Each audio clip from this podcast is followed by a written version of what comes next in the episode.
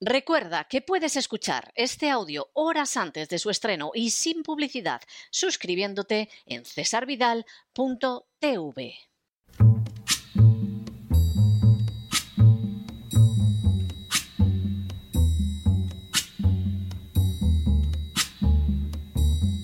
La voz con César Vidal desde el exilio. When the night has come and the land is dark and the moon is the only light we'll see. No, I won't be afraid. Oh, I won't be afraid just as long as you stand, stand by me. Muy buenos días, muy buenas tardes, muy buenas noches y muy bienvenidos a esta nueva singladura de la voz.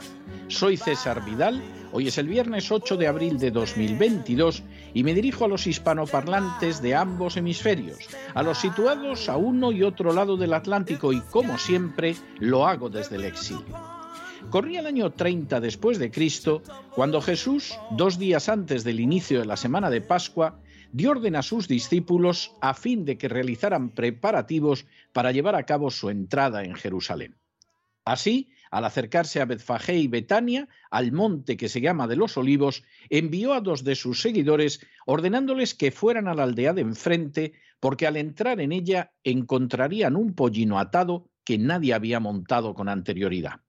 Si alguien les preguntaba por qué lo desataban, debían responder, porque el Señor lo necesita. Los discípulos obedecieron la orden y le trajeron el animal a Jesús. Luego, tras echar sus mantos sobre el pollino, subieron a Jesús encima. Y mientras iba pasando, tendían sus mantos por el camino. Cuando ya se acercaban a la bajada del monte de los olivos, toda la multitud de los discípulos, rebosante de alegría, comenzó a alabar a Dios a grandes voces, gritando, Bendito el Rey que viene en el nombre del Señor, paz en el cielo y gloria en las alturas. Fue entonces cuando algunos de los fariseos que había en la multitud le dijeron que reprendiera a sus discípulos, a lo que Jesús respondió, Os digo que si éstos callaran, las piedras clamarían. Cuando Jesús estuvo cerca de la ciudad, al verla se puso a llorar por ella mientras decía, Si tan solo pudieras darte cuenta en este día tuyo de aquello que te podría conducir a la paz, pero ahora está velado a tus ojos. Sobre ti vendrán días en que tus enemigos te rodearán con empalizadas y te sitiarán y por todas partes te estrecharán el cerco y te arrasarán a ti y a tus hijos dentro de ti, y no dejarán en ti piedra sobre piedra, por cuanto no te has percatado del tiempo en que eras visitada. Aquel domingo en que Jesús entró en Jerusalén, incluso se acercó al templo donde atendió a algunos enfermos y escuchó nuevas quejas sobre las aclamaciones que le había prodigado la multitud. Consciente de que su situación en la ciudad distaba mucho de ser segura, regresó a Betania para pasar allí la noche había dado inicio la última semana de su vida, una semana que concluiría con su arresto, crucifixión y sepultura, una sepultura que el domingo quedaría vacía porque no podía seguir entre los muertos el que vive.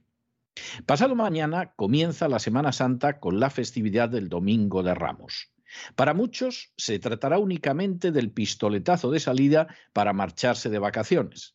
Para otros, cada vez menos, implicará el sumergirse en una serie de tradiciones que van de lo llamativo a lo supersticioso y que muchas veces hunden sus raíces en prácticas anteriores al cristianismo. Para no pocos, que son por ejemplo musulmanes, implicará una ofensa contemplar unas celebraciones que no se encuadran en sus creencias y que incluso las niegan frontalmente. Con todo el respeto que cualquiera de estas posturas pueda merecer, el recuerdo de la entrada de Jesús en Jerusalén tendría que llevarnos a reflexionar sobre varias cuestiones. En primer lugar, la entrada de Jesús en Jerusalén estuvo cargada de un contenido medularmente mesiánico, pero ese contenido era pacífico y se apoyaba no en sueños humanos, sino directamente en las páginas de la Biblia.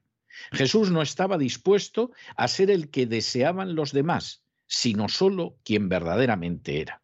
El simple hecho de que cabalgara sobre un asnillo constituía una clara resonancia de la profecía contenida en el libro de Zacarías, un texto que por añadidura se refería a un Mesías totalmente pacífico que pondría punto final a las guerras y al derramamiento de sangre.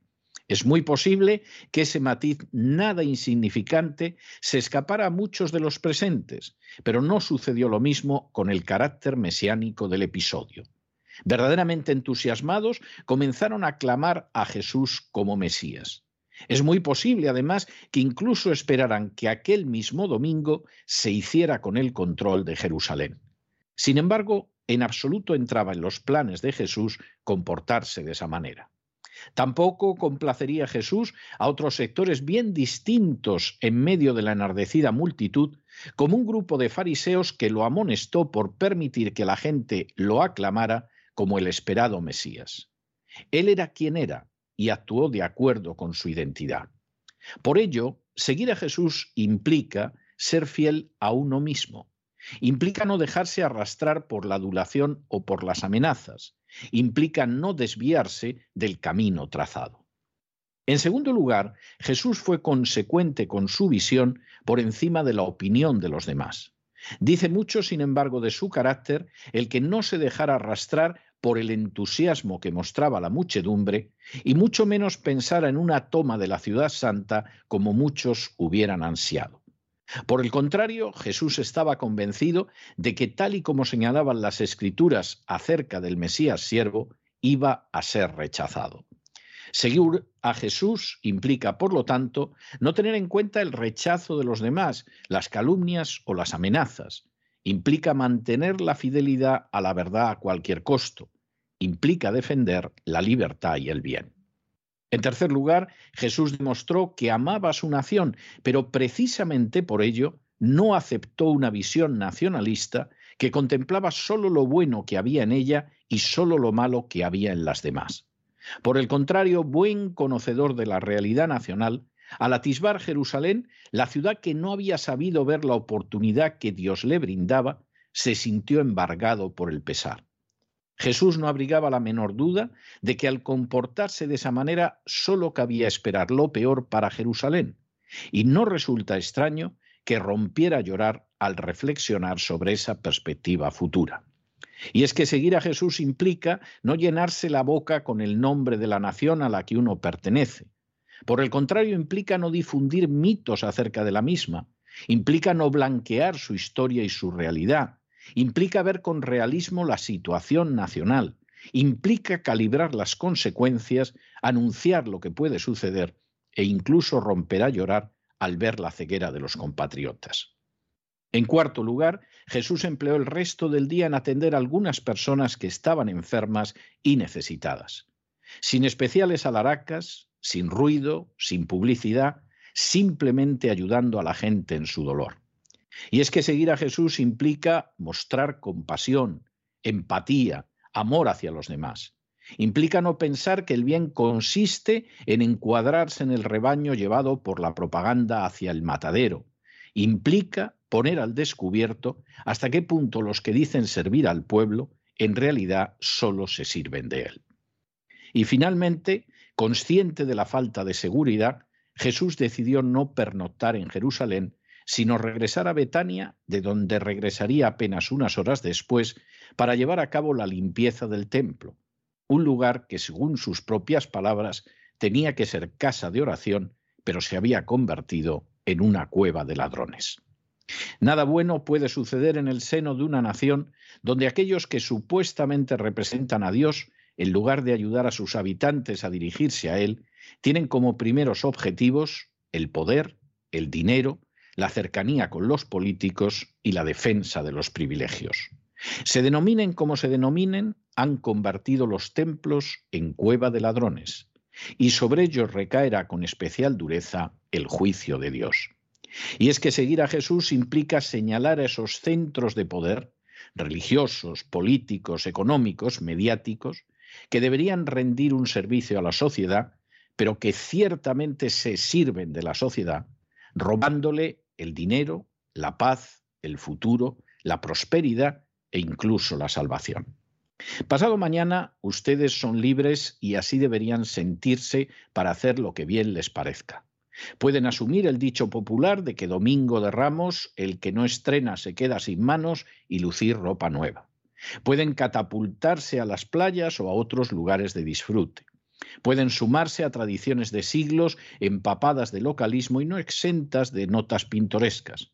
Pueden sentirse molestos porque a lo mejor siendo musulmanes la presencia de las ceremonias será más visible que en otras épocas del año o pueden simplemente intentar desconectar de la agobiante realidad por unos días. Nosotros, desde el programa de Radio La Voz, solo deseamos que reflexionen sobre la necesidad de vivir una vida como la de Jesús.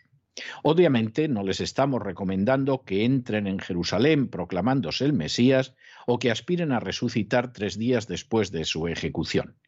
Sí les invitamos, por el contrario, a que sean consecuentes con lo que creen y a que lo defiendan no como los demás deseen, sino de manera pacífica y de acuerdo con sus convicciones. Sí los invitamos a que no se dejen arrastrar ni por los que los adulan ni por los que les muestran su oposición, sean fieles a aquello hasta donde han llegado. Sí les invitamos a que no busquen el éxito, el relumbrón o la repercusión social y por el contrario tiendan su mano a los que sufren y se encuentran solos. Sí los invitamos a que amen a su nación, pero no como esos necios que se empeñan en liberarla de cualquier tacha, aunque sea a costa de defender la Inquisición, sino como aquellos que conocen de sobra sus defectos e incluso se percatan del drama que se avecina si no se produce un cambio radical y que precisamente por ello, porque ven el futuro, lloran. Sí los invitamos a que denuncien a aquellos que han convertido los templos en cuevas de ladrones, que no han dudado en acostarse con los enemigos de la patria y que parecen mucho más preocupados por la parte del impuesto de la renta que se llevarán que por el desplome moral de la sociedad, desplome moral dicho sea de paso, en el que participan y del que tienen buena parte de responsabilidad. Sí les invitamos finalmente a que se vuelvan a Dios, porque crean ustedes que hemos llegado a un punto en que sólo Él constituye una esperanza sólida en medio de estos tiempos. Disfruten del resto del programa. Disfruten pasado mañana del Domingo de Ramos y disfruten de la Semana Santa durante la cual la voz se tomará un descanso para regresar Dios mediante el día 25 de abril. Pero no se dejen llevar por el desánimo o la frustración. Y es que a pesar de que los poderosos muchas veces parecen gigantes, es solo porque se les contempla de rodillas y ya va siendo hora de ponerse en pie. Mientras tanto, en el tiempo que han necesitado ustedes para escuchar este editorial, la deuda pública española ha aumentado en cerca de 7 millones de euros. Y no les quepa la menor duda de que es así para pagar a unas gentes que si hoy en día Jesús regresara a la tierra, no dudarían en volver a crucificarlo. Muy buenos días, muy buenas tardes, muy buenas noches. Les ha hablado César Vidal desde el exilio. Que Dios los bendiga.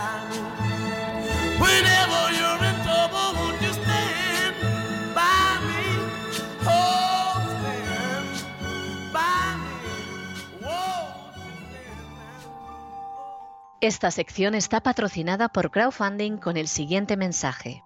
Nuestro Señor Jesucristo, el único Dios verdadero, es misericordioso y nuestro Salvador.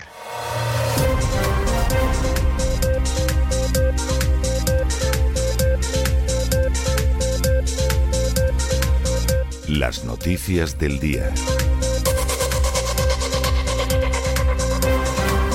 Estamos de regreso y estamos de regreso después de ese editorial que hemos dedicado al Domingo de Ramos, total pasado mañana nada más y nada menos, y como último editorial antes de que el equipo de La Voz se vaya de vacaciones de Semana Santa, que Dios mediante estará de regreso el día 25 de abril, aunque eso sí, quiero decirles que los programas de cesarvidal.tv estarán durante el tiempo que nos tomamos de vacaciones en el programa de radio en Semana Santa. No les vamos a dejar solos.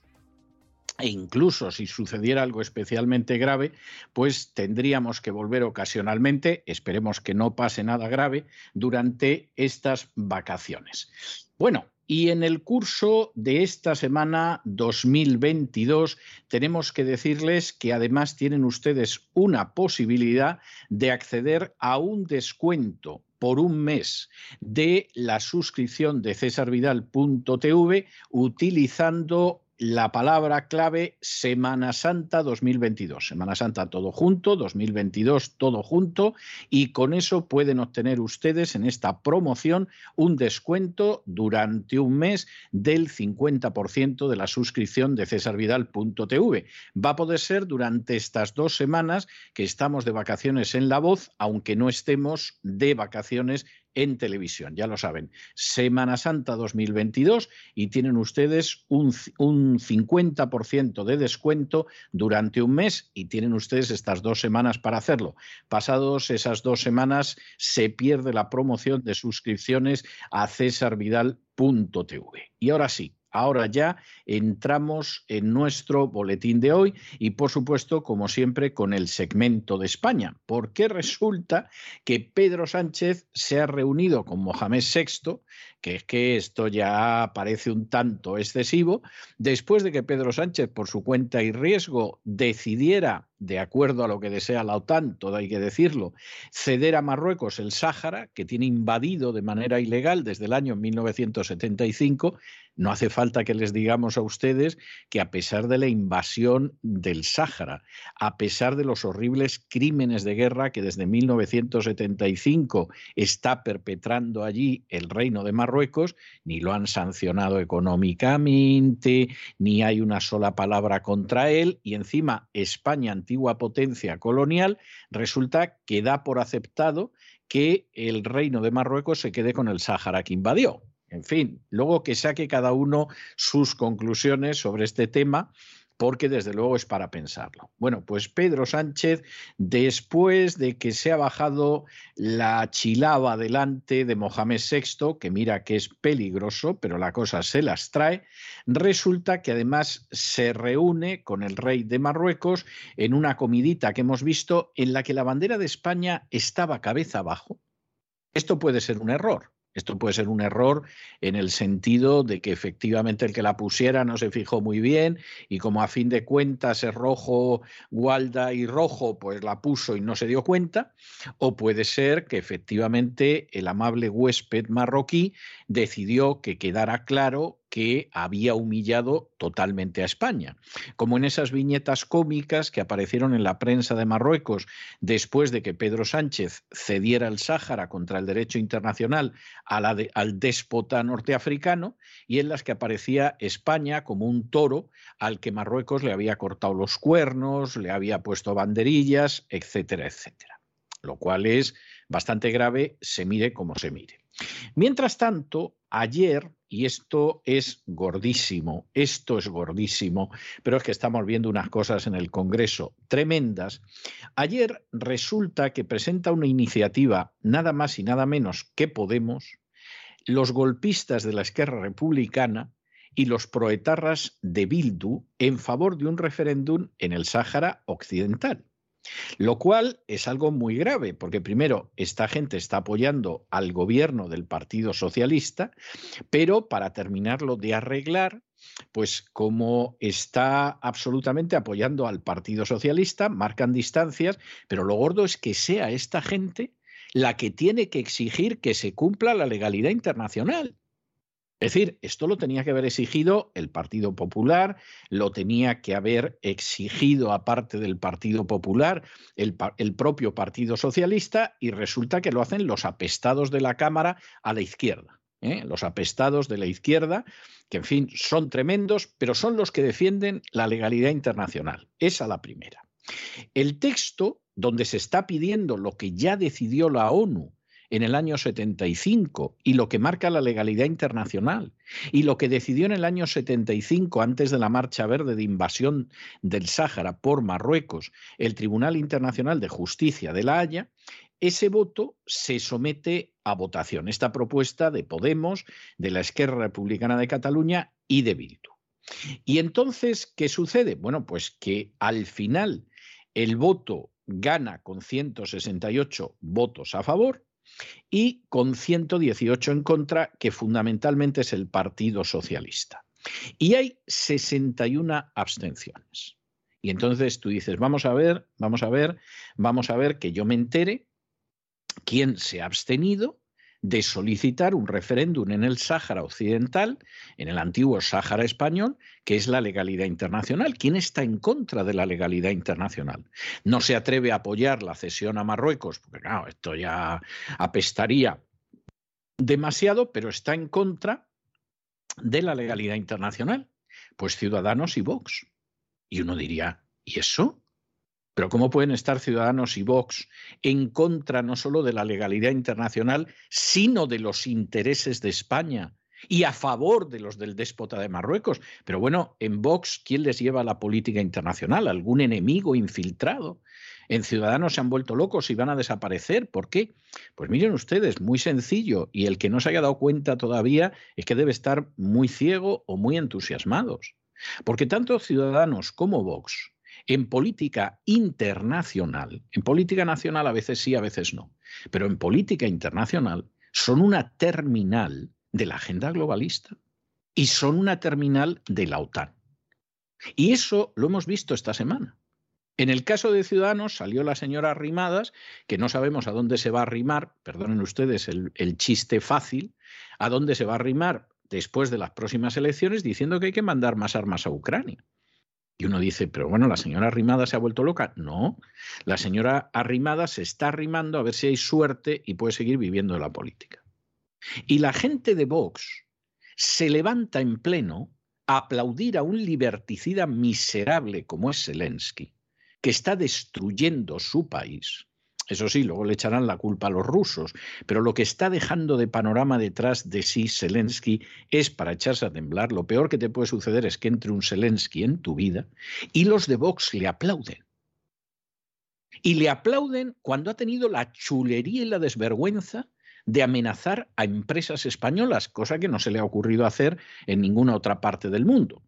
El Parlamento griego se llevó a uno del batallón Azov y claro, hubo gente que protestó porque dijo, oiga, que es que a Grecia la invadieron los nazis, ¿eh? Que usted nos traiga un nazi, es que hay que echarle valor, señor Zelensky, y ha habido quien ha protestado.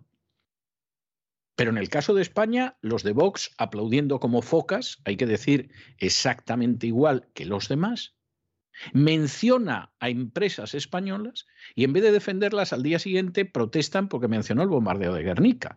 Vamos, es para romper a llorar. Hombre, podría haber mencionado muchas cosas Zelensky, pero Zelensky mm, no cabe la menor duda que tiene buenos asesores y sabe que a los españoles les orinas encima y encima te aplauden y pudo mencionar el bombardeo de Guernica porque al final hasta puedo amenazar a sus empresas y nadie va a defender a sus empresas, todo lo contrario, les van a saltar encima. A las pocas horas había televisiones españolas mencionando otras empresas que supuestamente comercian con Rusia. Los intereses nacionales, un pimiento les importan a los políticos y a las furcias mediáticas. El trabajo de esa gente, un pimiento. Y si cierra la empresa, un pimiento. Ellos agachan la cabeza y ahí vamos. Y se vuelve a ver a las pocas horas en el caso del Sáhara.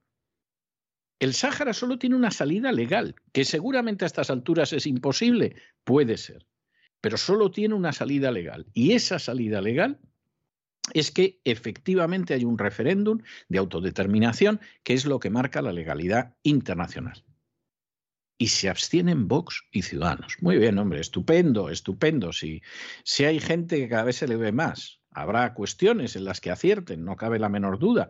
Habrá incluso cuestiones en las que aciertan y otros están a la luna de Valencia. Pero desde luego esto no tiene nombre. Y aquí muestra que hay fuerzas que se les llenará la boca hablando de España y del patriotismo y de todo lo que quieran, pero luego son serviles, lacayunas y marionetas cuando de pronto aparece un poder internacional fuerte. Aquí al final, con lo que nos encontramos, es que como el poder es fuerte y lo que queremos es llegar al poder y que no nos aíslen, pues efectivamente lo que nos diga ese poder. Sí, señorito, lo que usted diga, y es Mr. Yes, Mr. O yes, sir, yes, sir. Es muy triste, pero esa es la realidad y allá, Hay de aquellos que se nieguen a verla y se aprieten los ojos para no verla y se pongan una mano delante de los ojos para no verla. En fin, examinamos estas y otras noticias de relevancia para ustedes con la ayuda inestimable de María Jesús Alfaya. María Jesús, muy buenas noches. Muy buenas noches, César. Muy buenas noches también a los oyentes de La Voz. De cara a la Semana Santa, la plataforma www.cesarvidal.tv ha lanzado una gran oportunidad para que ustedes puedan suscribirse a esta televisión por Internet y así puedan acceder a contenidos exclusivos, programas en los que podrán ver a César Vidal con los colaboradores de estos programas, programas por ejemplo como el Gran Reseteo con Lorenzo Ramírez.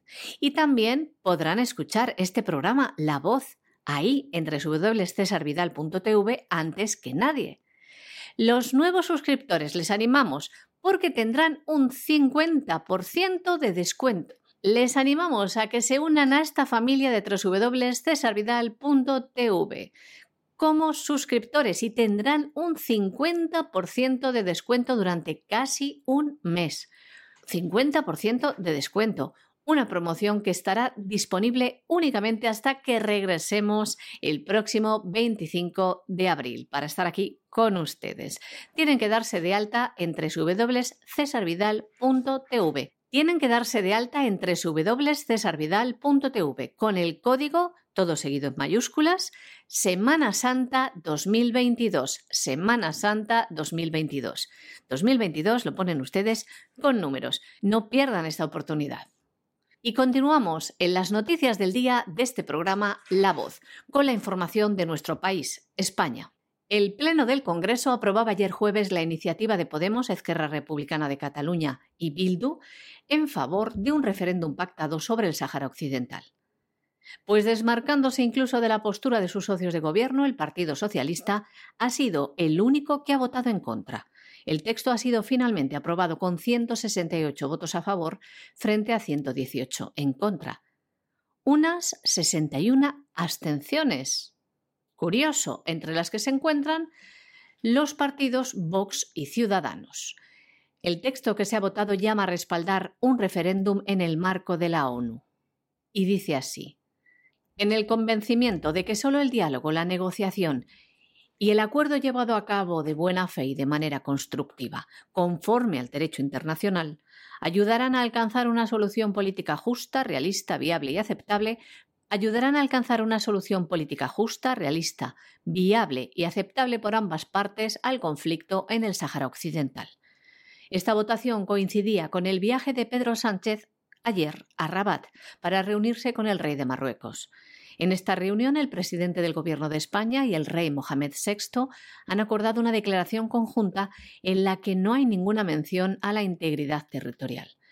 Así, en el primer punto, España reconoce lo siguiente, la importancia de la cuestión del Sáhara Occidental para Marruecos y vuelve a reiterar que la iniciativa de autonomía marroquí presentada en el año 2017 es la base más seria, realista y creíble para resolver lo que denominan este diferendo, algo que ya expresó Sánchez en su polémica carta al monarca alawi.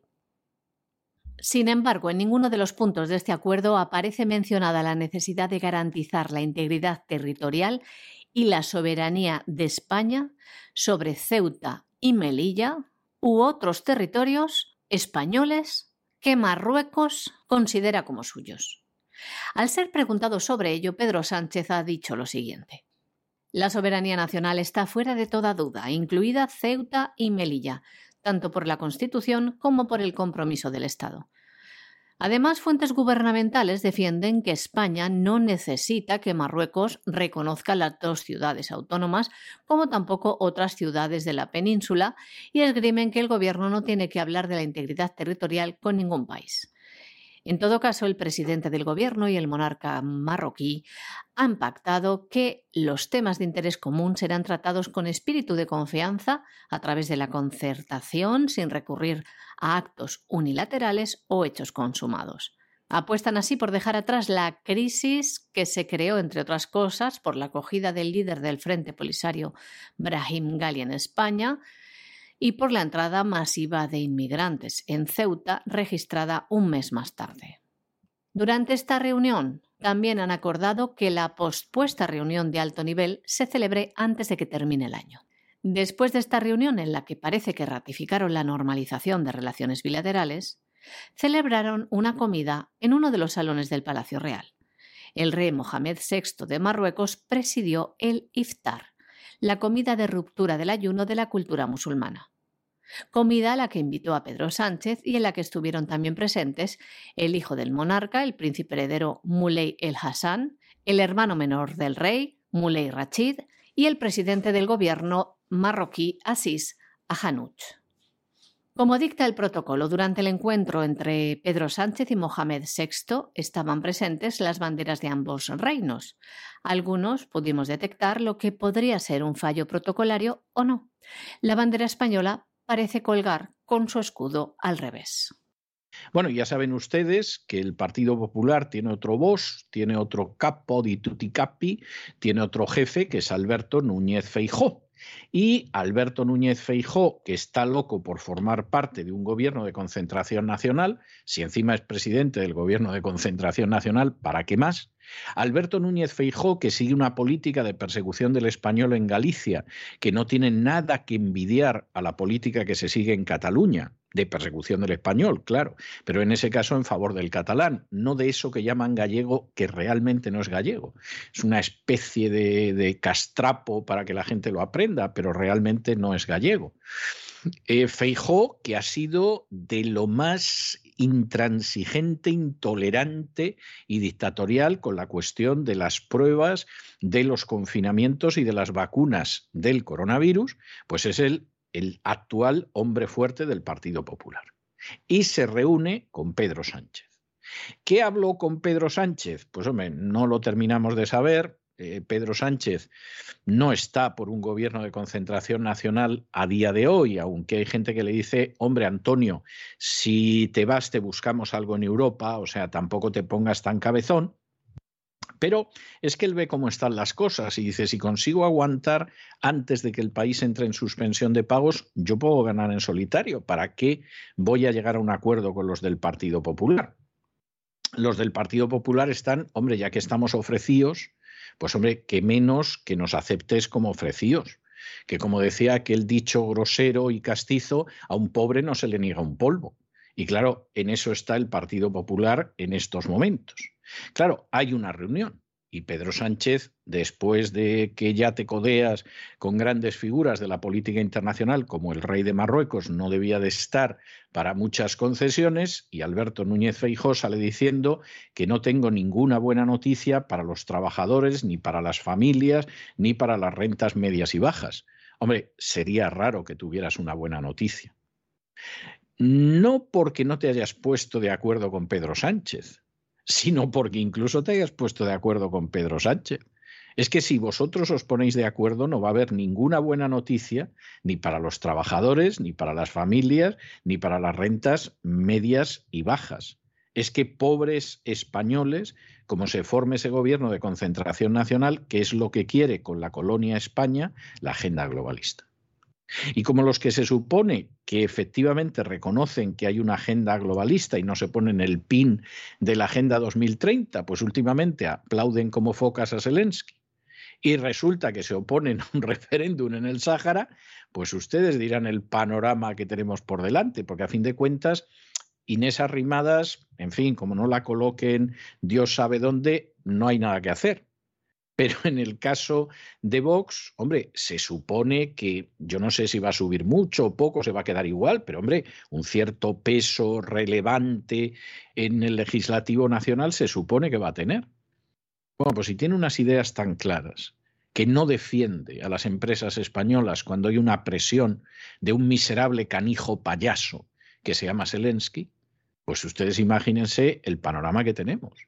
Porque insistimos, si es que es Zelensky, por Dios, si es que es el último mono. Ustedes imagínense si en un momento determinado con nuestras empresas, en una situación de crisis económica, se mete una Alemania o una Francia o incluso una Italia. Bueno, pues esas empresas, viendo la conducta de Vox, vamos, que se den absolutamente por dadas, porque es lo que les espera cuando uno ve esto. Y no cabe engañarse al respecto. Y luego, eso sí, a lo mejor al día siguiente nos hablan de las Navas de Tolosa o del Alcázar de Toledo, que sí, que está muy bien, pero, pero que un país no se gobierna así.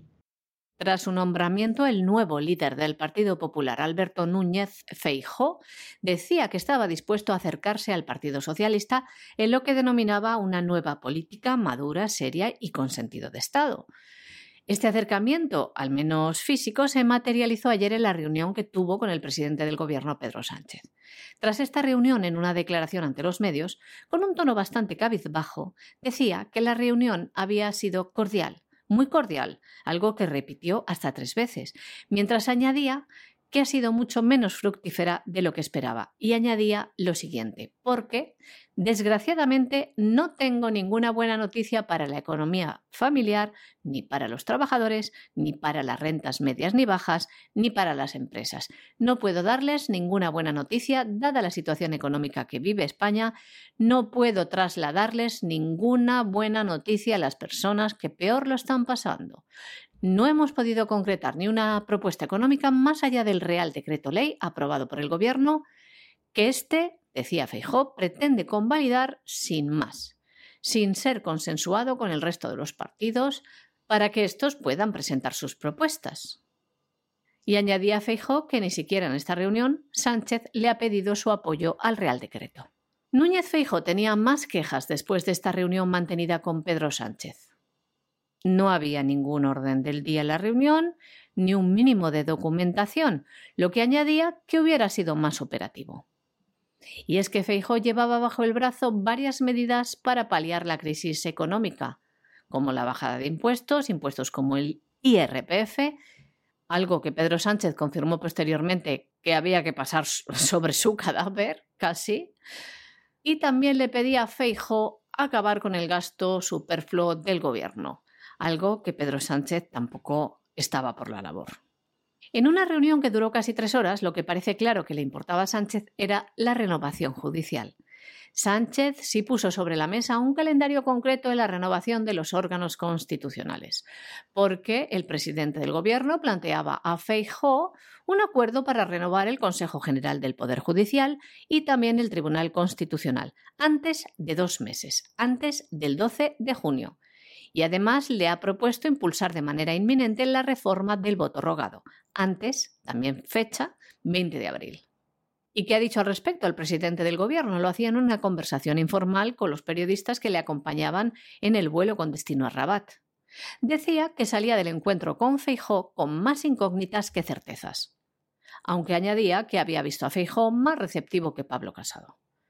Según Pedro Sánchez a Feijó, aún le falta aterrizar en los temas y que no le ha concretado si el Partido Popular tiene alguna estrategia para aislar a Vox, algo que decía el presidente ha salido cuando hablaban de los extremismos que surgen en Europa.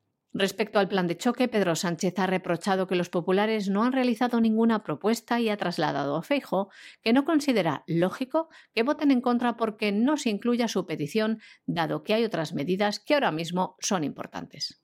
En este sentido, le ha recordado que ahora hay un sistema multipartidista y las medidas pueden salir adelante sin el apoyo del Partido Popular, pero tendrá que explicar por qué vota en contra.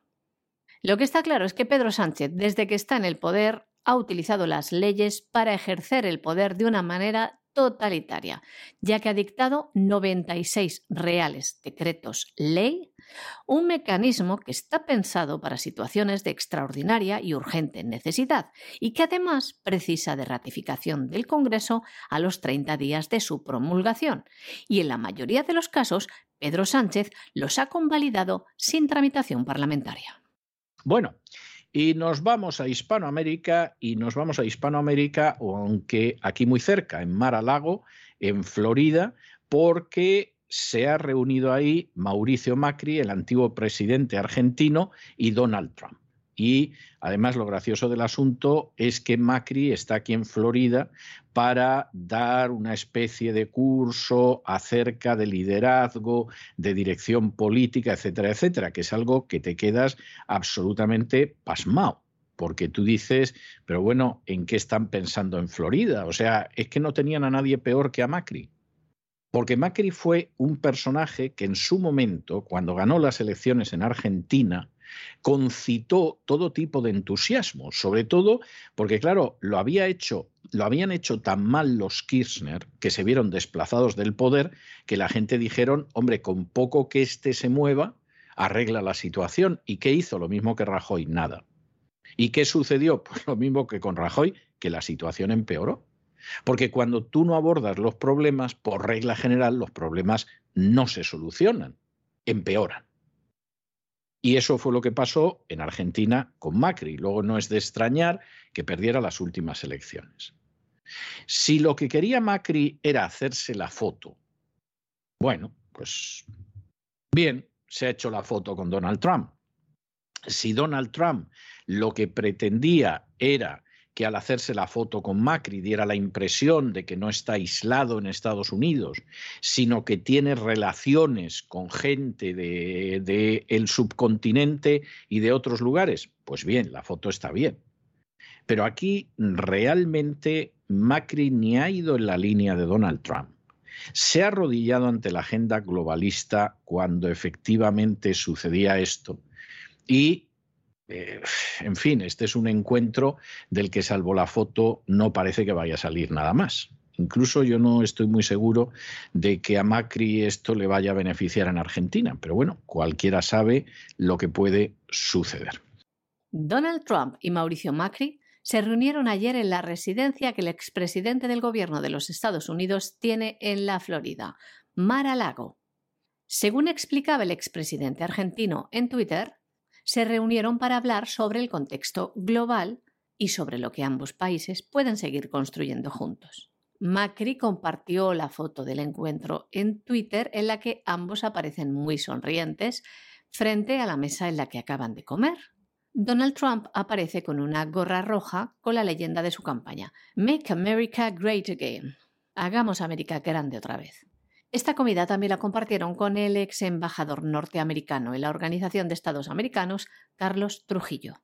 El expresidente argentino viajó a principios de esta semana a Estados Unidos para cumplir con los compromisos tomados con la Universidad de Florida, donde es profesor invitado de un curso sobre liderazgo. Antes, Mauricio Macri había estado en Madrid, donde, en su calidad de titular de la Fundación FIFA, se reunió con Gianni Infantino, cabeza de la Federación Internacional del Fútbol.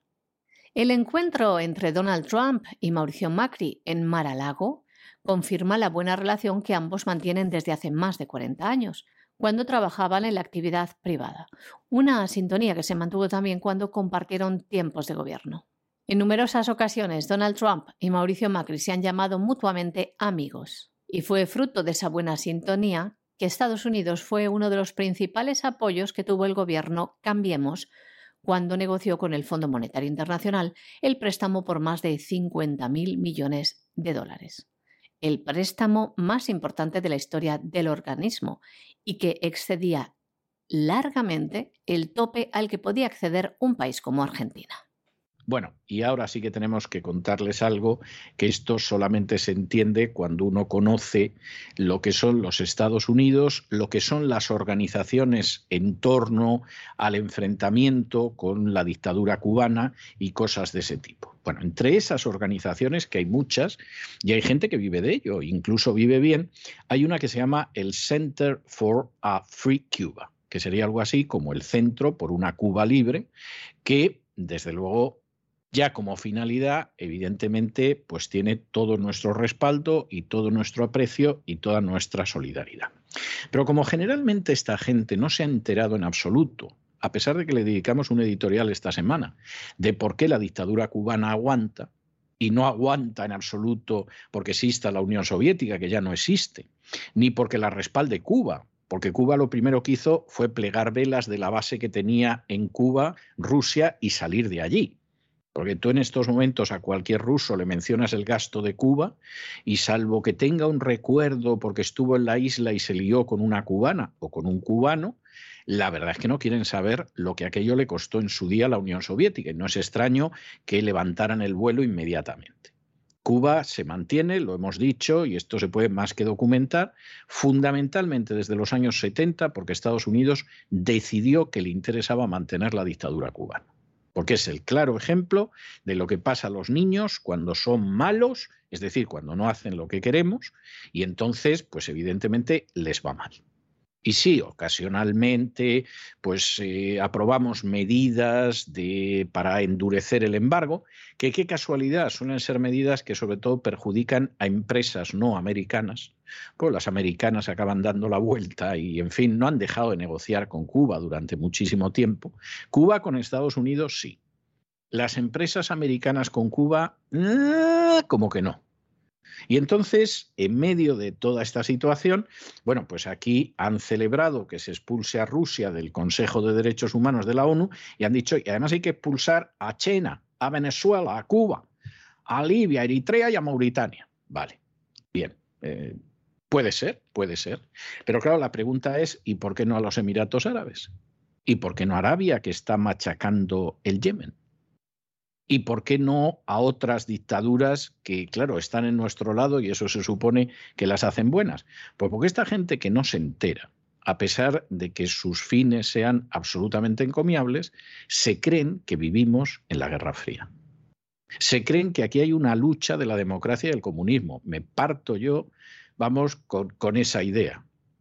Y sobre todo, además en algún caso ni siquiera leen las noticias, porque fíjense ustedes lo de los pobres libios que los invadió la NATO, les destrozó el país, se lo ha machacado, los han endeudado de por vida, uno de los países del norte de África con mayor nivel de vida, posiblemente el que tenía un nivel de vida más alto.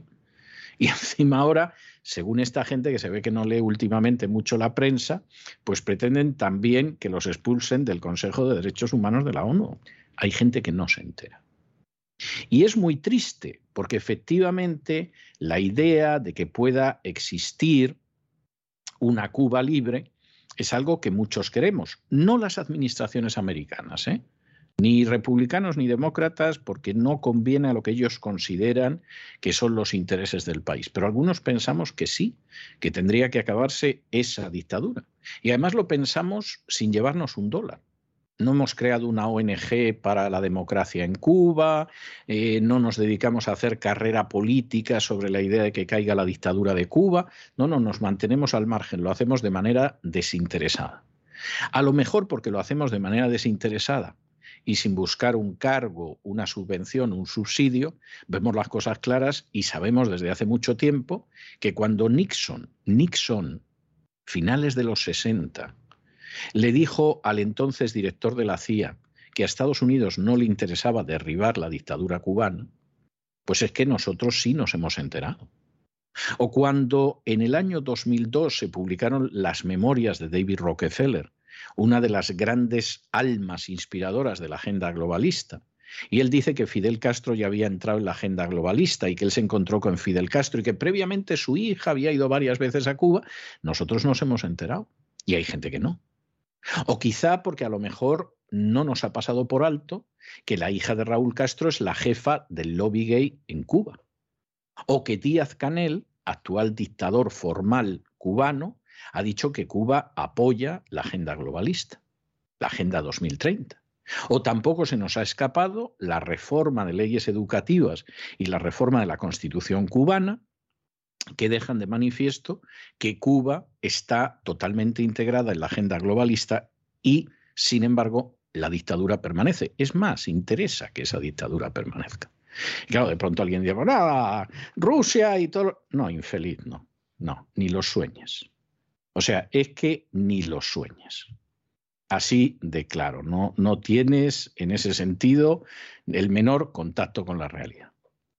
Luego esto se puede mantener, seguramente dará empleo a algunas personas, nos alegramos de que no engrosen las cifras del paro, pero la realidad al final es la que es. Los hechos son testarudos, como decía Lenin, y no cabe la menor duda de que aquí uno puede soñar con lo que quiera. Pues yo qué sé, hasta con, con el hecho de que las sanciones a Rusia lo mismo acaban con el gobierno boliviano. Puedes soñar lo que quieras, pero deja de ser sueños. Es como cuando éramos jovencitos y veíamos pasar a una chica muy guapa y decíamos, si antes de la esquina esa chica se vuelve y nos mira, es que vamos a ligar con ella. Y se volviera o no se volviera, no ligábamos con ella, porque lo nuestro no era un análisis de las circunstancias reales, era puramente wishful thinking, como dicen aquí, o pensamiento mágico, si ustedes prefieren decirlo de una manera más bonita. La organización Center for a Free Cuba, Centro por una Cuba Libre, ha mostrado su satisfacción por la suspensión de la participación de Rusia en el Consejo de Derechos Humanos de la ONU. Ha pedido que se tome la misma medida con China, Cuba, Venezuela, Libia, Eritrea y Mauritania. El Centro por una Cuba Libre es una organización colaboradora en la Cumbre de Ginebra por los Derechos Humanos y la Democracia. Su director ejecutivo, John Suárez, afirmaba en un comunicado lo siguiente. Ahora es el momento de limpiar el disfuncional Consejo de Derechos Humanos para que pueda cumplir con sus deberes en este momento crítico. Como decía también este comunicado, la exclusión de Rusia se basa en supuestas violaciones graves y sistemáticas de los derechos humanos cometidas por las tropas rusas en Ucrania.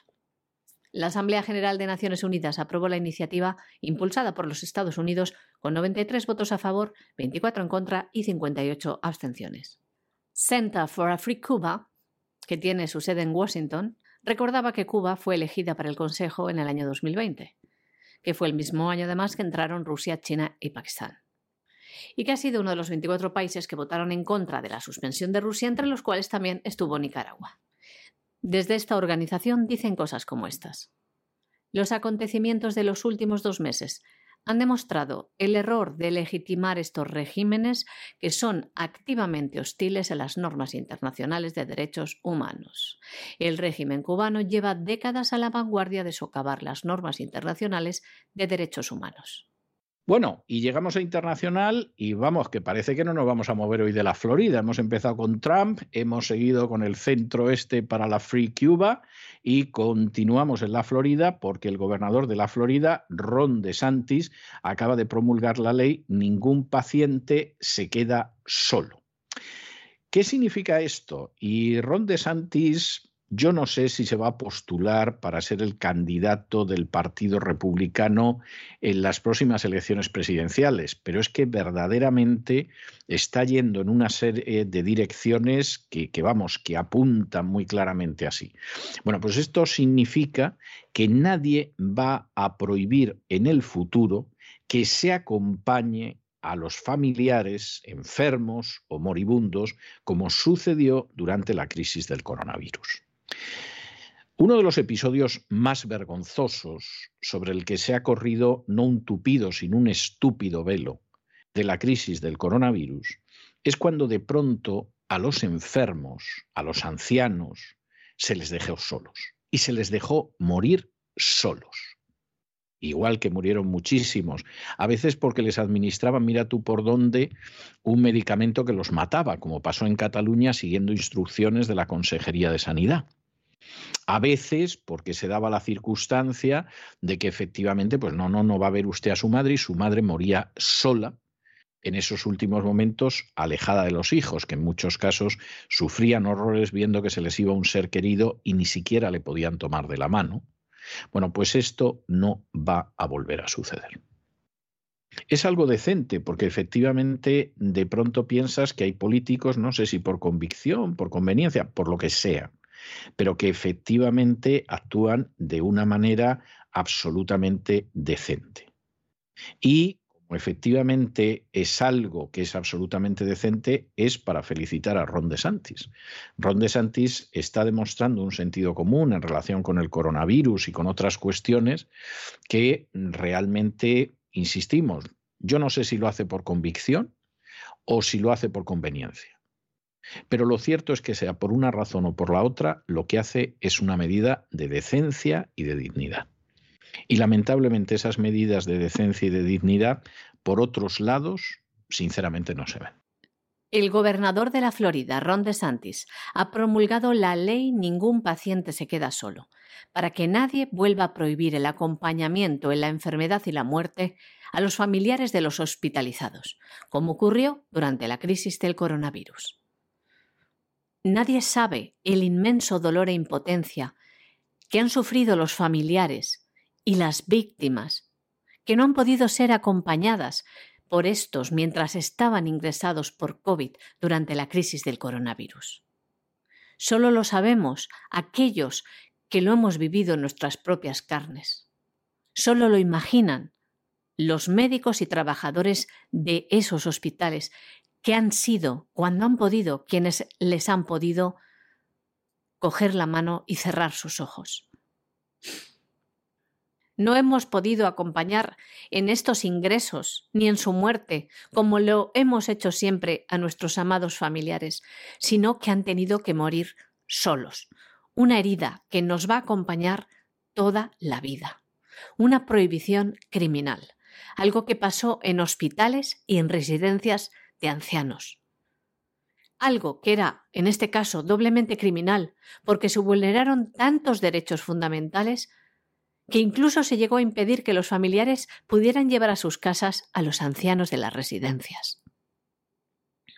Ahora, en los Estados Unidos, concretamente en el estado de la Florida, su gobernador Ron DeSantis ha promulgado una ley para que esto no vuelva a pasar. Se conoce como la ley Ningún paciente se queda solo. Fue el pasado 6 de abril cuando Ron DeSantis firmó este proyecto de ley SB 988 una ley que protege el derecho a las visitas a los pacientes y que exige que se permitan estas visitas tanto en los hospitales como en los centros de atención a largo plazo y los hospicios.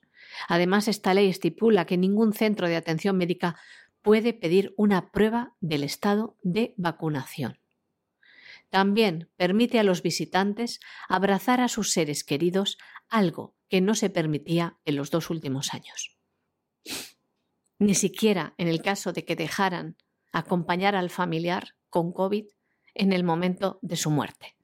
Bueno, y les vamos a dar otra buena noticia, y es que la gobernadora de Dakota del Sur, Christine Nem, firmó una orden ejecutiva esta semana que va a restringir la enseñanza de la teoría crítica de la raza en las clases de educación primaria y secundaria. Vamos a ver, esta de la teoría crítica de la raza es una tesis que se ha creado aquí en Estados Unidos y que de nuevo da a mucha gente para vivir, eh, con subvenciones, con subsidios, pero además proporcionándoles puestos en centros docentes, en universidades, etcétera, etcétera, etcétera, en el sentido de insistir en que en Estados Unidos existe una opresión racial que además pertenece al sistema. Es decir, este sistema aguanta fundamentalmente porque aquí hay una opresión racial. Claro, esto es muy gordo, porque teniendo en cuenta que acaba de votarse para el Tribunal Supremo a una señora que es negra, que es, íbamos a decir, una víctima de la ideología de género y de la agenda globalista, y que de todas formas ha entrado, y teniendo en cuenta que hay gente que ha llegado al Tribunal Supremo, no nos vamos a engañar, porque pertenece a una etnia distinta, sea hispana o sea negra, en algún caso ser hasta judío, pues claro, esto es verdaderamente para partirse de risa. Ustedes no saben la limpieza que se podría hacer más en el Congreso que en el Senado, pero también en el Senado, de gente que no vale un pimiento, pero que está ahí porque tiene otro color de piel y efectivamente hay que mantenerlo. Y no se imaginen ustedes las ventajas que tiene pertenecer a una minoría étnica en algunos lugares, porque son verdaderamente de escándalo. Yo llegué a conocer a una señorita española blanca como la leche, que en un momento determinado se le acabó su contrato en una universidad americana y dijo que era negra y no la podían echar. Y claro, a ver quién le negaba a esa señorita que era blanca como el coral, que era negra. Y efectivamente le renovaron el contrato como profesora, porque a ver quién echa una negra, aunque sea blanca como la leche. De manera que esta es la situación. Y claro, decir que hay racismo, bueno, en estos momentos en Estados Unidos hay ciertos ambientes donde hay racismo, pero contra los blancos. Claro, esto de decir que la teoría crítica de la raza, pues efectivamente aquí en Dakota del Sur no va a funcionar, está pasando ya en otros estados. Algunos son estados del sur. Es el caso de Arkansas, es el caso de, Tennessee, es el caso de Texas, es el caso de Carolina del Sur.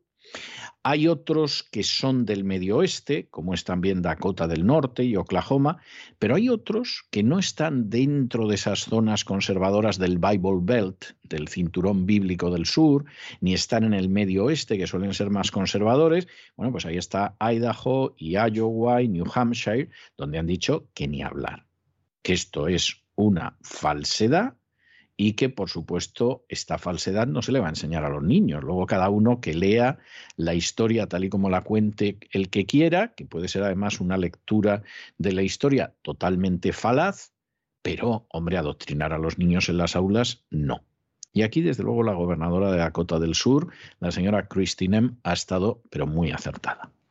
La gobernadora de Dakota del Sur, Christy Noem, ha firmado una orden ejecutiva el pasado 5 de abril que va a restringir la enseñanza de la teoría crítica de la raza en las clases de educación primaria y secundaria.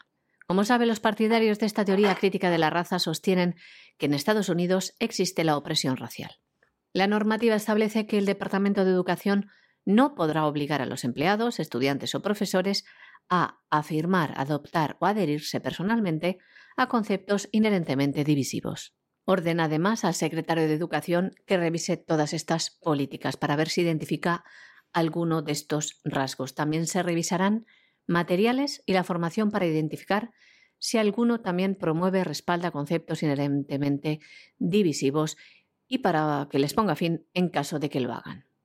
Según la legislación, tales políticas, materiales o formación deberán terminar antes del 1 de octubre. La orden de la gobernadora de Dakota del Sur describe los conceptos inherentemente divisivos como ideas que violan la Ley de Derechos Civiles del año 1964 e indican que una raza, color, religión, sexo, etnia u origen nacional es intrínsecamente superior, que los individuos son intrínsecamente responsables de las acciones cometidas en el pasado por los de su misma raza o que los individuos deben ser discriminados sobre la base de cualquiera de estos factores. La gobernadora Noen decía lo siguiente, el adoctrinamiento político no tiene cabida en nuestras aulas. A nuestros hijos no se les enseñará que son racistas o que son víctimas y no se les obligará a sentirse responsable de los errores de sus antepasados. Nosotros garantizaremos que nuestros estudiantes aprendan la verdadera y honesta historia de Estados Unidos, que incluye tanto nuestros triunfos como nuestros errores. De este modo, la legislación de Dakota del Sur se une ahora a un grupo de otros estados que han promulgado leyes similares para combatir la teoría crítica de la raza, que incluyen a Arkansas, Idaho, Iowa, New Hampshire, Dakota del Norte, Oklahoma, Tennessee, Texas y Carolina del Sur. La teoría crítica de la raza redefine la historia de la humanidad como una lucha entre los opresores, normalmente considerados como personas blancas, y los oprimidos, los individuos de otros grupos de identidad. Es similar a la descripción marxista de la historia de una lucha entre burgueses y proletarios y se ha extendido lentamente en las últimas décadas por el mundo académico en los Estados Unidos, por las estructuras gubernamentales, por los sistemas escolares y en el mundo empresarial. Y hasta aquí hemos llegado con nuestro boletín. María Jesús, muchas gracias, muy buenas noches.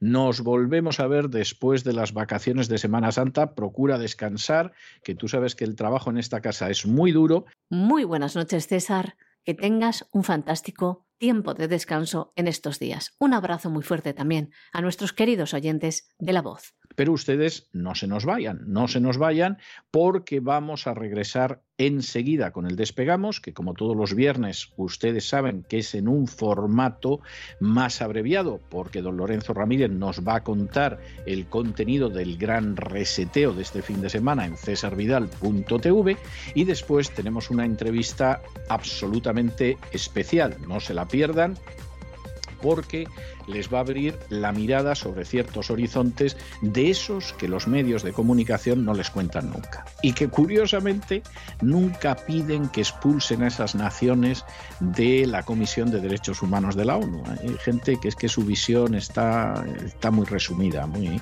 muy fosilizada, muy esclerotizada. No, llegan más lejos de cierto paralelo y cierto meridiano, de cierta longitud y de cierta latitud. De modo que no se vayan, que regresamos enseguida.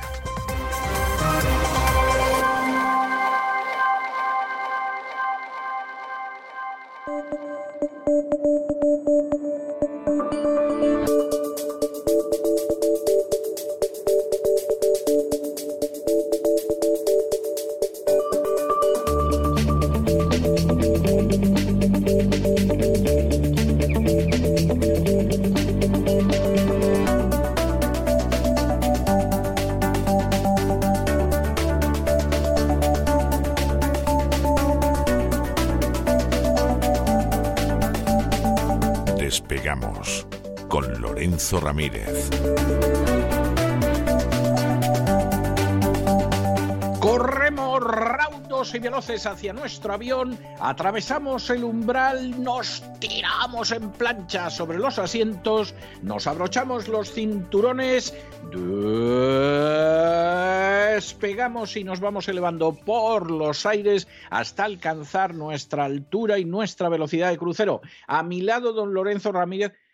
Don Lorenzo, que hace usted tan sofocado y, abanicándose con el Financial Times? ¿Qué, qué, qué, qué nos cuenta el apocalipsis hoy? Muy buenas noches. Muy buenas noches, don César. Hoy, hoy vengo con un escudo a presentar el, el gran reseteo de mañana. Vengo con un escudo directamente, ¿eh? porque es que, madre mía, la que nos espera. Ahora entiendo lo de la resiliencia. A mí, cuando se hablaba de sostenible, ¿no? Eh, inclusivo, resiliente, yo siempre decía, bueno, resiliente, resiliente significa la capacidad que tiene uno para aguantar de alguna manera, ¿no? Eh, los, en, los, envites y los embates eh, gubernamentales y de los empresarios. Y yo siempre decía, bueno, pues parece que sobra un poco, ¿no? Esa resiliencia. Pues no, esa resiliencia está porque a partir de ahora lo que vamos a tener que ser es fundamentalmente resilientes. Financial Times ha sacado esta semana un artículo doble, bueno, una serie de reportajes en las cuales pues está básicamente dándonos las instrucciones, dándonos el manual del nuevo mundo que comienza, que comienza con, con ese gran reinicio, ese Great Reset, eh, que bueno, pues eh, ahora ya no se llama así, ahora vuelve otra vez a su denominación original, Nuevo Orden Mundial. Mm, madre mía, la de ríos de tinta eh, que han corrido a cuenta del, del nuevo orden mundial, sobre todo en los años 80, en los años 90, a todos los que planteábamos que debajo de, todo ese concepto y debajo de todo ese término, pues había muchas razones para empezar a preocuparse, decían que estábamos locos y ahora ya directamente lo han sacado del cajón, nos lo han puesto delante de la cara. Y este nuevo orden mundial, que algunos pensaban que podría comenzar con el COVID, como el propio Foro Económico Mundial, en realidad da inicio no con la guerra de Ucrania, sino con las sanciones, con la guerra financiera de la OTAN contra Rusia, que en último término pretende ser una guerra financiera contra China, pero después, después, primero contra Rusia. Es una guerra financiera que va a impulsar ese gran reinicio globalista, el cual llevamos analizando ya pues un par de temporadas, ¿no, César? En el gran reseteo. Estamos en la segunda Eh, temporada. un par de ya he temporadas. me he perdido ya. He Eh, sí, sí, estamos en la segunda temporada y, y es tremendo porque fíjese, hoy estaba hablando yo con, con una persona con la que tengo mucha amistad de un país de Hispanoamérica y me decía, ha estado viendo ayer una conferencia que dio usted en mi país hace dos años sobre lo que era la situación mundial. Se me he quedado pálido al verla, dice, porque es exactamente lo que ha sucedido en estos dos años. Sí, sí. Dice, no estoy, no soy consciente de que la gente se haya dado cuenta de ello, incluso los que estuvieron en la conferencia, dice, pero es así. Y la verdad es que en el caso del gran reseteo, que esta es la segunda temporada, llevamos un año y pico triunfal, que diría alguno, pues la verdad es que cualquiera que en estos momentos, por ejemplo, se suscriba a cesarvidal.tv o revise, repase algunos de los programas antiguos, irá viendo que no hemos podido arrojar más luz sobre la situación en la que estamos y hacia dónde nos movemos. Es que no se puede decir que, que en fin, hayamos marrado uno solo de los tiros. Sobre todo porque nosotros lo que, lo que hemos hecho ha sido ir recogiendo todas esas informaciones, todos esos análisis que, que eran desechados directamente en los medios eh, eh, tradicionales y que tenían enjundia, porque hay otros muchos que son desechados porque no tienen una importancia relevante. Había acontecimientos que estaban sucediendo que no se estaban trasladando a los medios de comunicación y eso pues nos hizo de alguna manera decir esto lo tenemos que contar, lo tenemos que contar en otro formato, para eso se crea el gran, eh, el gran reseteo y utilizando un poco el, título ¿no? Del programa de la nueva marca globalista del Foro Económico Mundial con motivo de la llegada del COVID. ¿no? El COVID fue una, una primera fase, esto es una segunda fase de ese, de ese gran reinicio y es una segunda fase en la que se va a apostar por el decrecimiento económico mundial, algo que también era algo propio de, de, de, de personas ¿no? que estaban ligadas o metidos en el cajón desastre de la teoría de la conspiración, a la posible amenaza a la hegemonía del dólar, eh, a que llega un nuevo orden económico mundial. Mañana vamos a explicar que esto en realidad eh, comienza el, 11 de septiembre de, 2001, como tantas cosas comienzan el, 11 de septiembre de, 2001. Vamos a hablar también de, cómo el propio Fondo, Monetario Internacional, que es el, organismo gran sicario, ¿no? que ha mantenido ese dólar, ¿no? junto con las, eh, bueno, pues las teocracias del petróleo, que han mantenido también ese dólar, pues empiezan a darse cuenta de que, de que hay serios problemas. Vamos a desvelar también cómo se produjeron eh, o cómo se produjo el diseño de esas eh, sanciones a Rusia, entre las que destaca el bloqueo a las reservas del Banco Central, que eso es, el, eso es la bomba atómica financiera, eh, a la cual respondió de alguna manera Rusia con otra bomba atómica financiera, que, es, que era ligar parcialmente su divisa al oro, aunque no totalmente, pero, pero fue la respuesta. Esto marca un antes y un después y vamos a contar cómo se gesta, quién llama por teléfono a quién, quién está mandando realmente en la, Unión Europea y no está en Alemania, no está en, en, Bélgica, eh, tampoco está en Francia, tampoco está en Luxemburgo. Vamos a, explicar eh, quién está manejando los hilos realmente, ya tenemos buenos datos. Eh, se explicará a mucha gente por qué la secretaria del Tesoro de Estados Unidos es quien es y por qué la pusieron en ese sitio. Vamos a hablar de periodistas y de editores de grandes medios de comunicación que trabajan para el mal, siempre han trabajado para el mal y ahora pues son ministros de Economía en países como Canadá por ejemplo, mm, vamos a, vamos a desvelar muchas cosas, ¿no? Vamos también a analizar algunos de los mensajes de ese aquelarre globalista, que es el World eh, Government Summit de 2022, que se ha celebrado hace una semana. Eh, directamente, bueno, es que el nombre no deja lugar a las dudas, ¿no? La cumbre del gobierno mundial. Yo, de verdad, el que todavía piense que la agenda globalista no existe, pues eh, que lea más, básicamente, ¿no? No le podemos... que, que, se entere de algo, porque es que, es que hay gente que se quedó atrancada en los años 70 y ahí se ha quedado, ¿eh? Que sí, que esos son atrapados en el tiempo, realmente. Como en la película, ¿no? Sí, sí, sí, Como en la película esa que se levantaba todos los días de Groundhog Day, era en, en inglés. El día de la marmota. El día de la marmota. Sí, sí, sí. Efectivamente, eh, película clásica. No sabemos eh, si van a ganar. Lo que sí sabemos es que un escenario o una serie de hechos o de previsiones que nosotros planteábamos para dentro de 5 o 10 años eh, se han producido en los últimos dos. Y eso es lo que verdaderamente pues, da más pavor, ¿no? Y todo esto sucede, mm, pues en buena medida, porque el personal está ciego, porque el personal está ciego y porque el personal va detrás del pastor, ¿no? Pero del pastor malo, no del bueno, no del good shepherd, sino del malo, mm, siguiendo a las demás ovejas y cuando se sale, pues le ladran un poquito y vuelve otra vez a, la fila, ¿no? Además, yo creo que sucede un hecho eh, eh, que aún agrava más todo esto, ¿no? Ahora lo que son ovejas que incluso ladran a otras ovejas para que no salgan del carril, ¿no? Es decir, ya no hace falta ni perro ¿eh? que ladre y esto es importante tenerlo en cuenta. Así que nada, mañana haremos un, programa eh, especial para, para, muy cafeteros. Aprovecho también por si eh, hay algún, algún suscriptor que, que no pueda ver el, programa mañana, que sepa que durante toda la Semana Santa va a seguir habiendo gran reseteo. Vamos a tener gran reseteo todos los fines de semana. no descansamos, nuestros suscriptores se lo merecen y además nos han, nos han apoyado y nos han permitido ¿no? crear este formato eh, que, bueno, a pesar de todo el trabajo que tenemos, al final estamos contentos, eh, no tanto que también ¿no? por el contenido, sino por la recepción que está, que está teniendo. Y bueno, pues vamos a, hacer algunos programas contando ¿no? cómo se va configurando ese gran reinicio, ahora que ya tenemos suficientes miembros, suficientes datos, suficientes conocimientos, ¿no? y que ya hemos entrado un poco en la madriguera del conejo y podemos empezar ya a separar el grano de la paja, don César.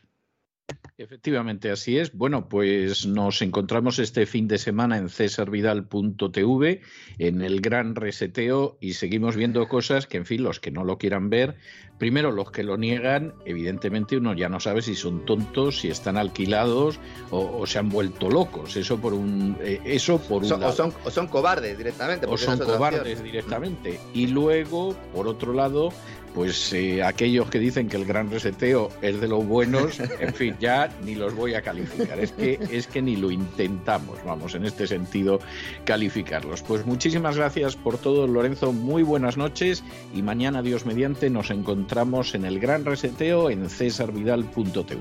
Hasta mañana, don César.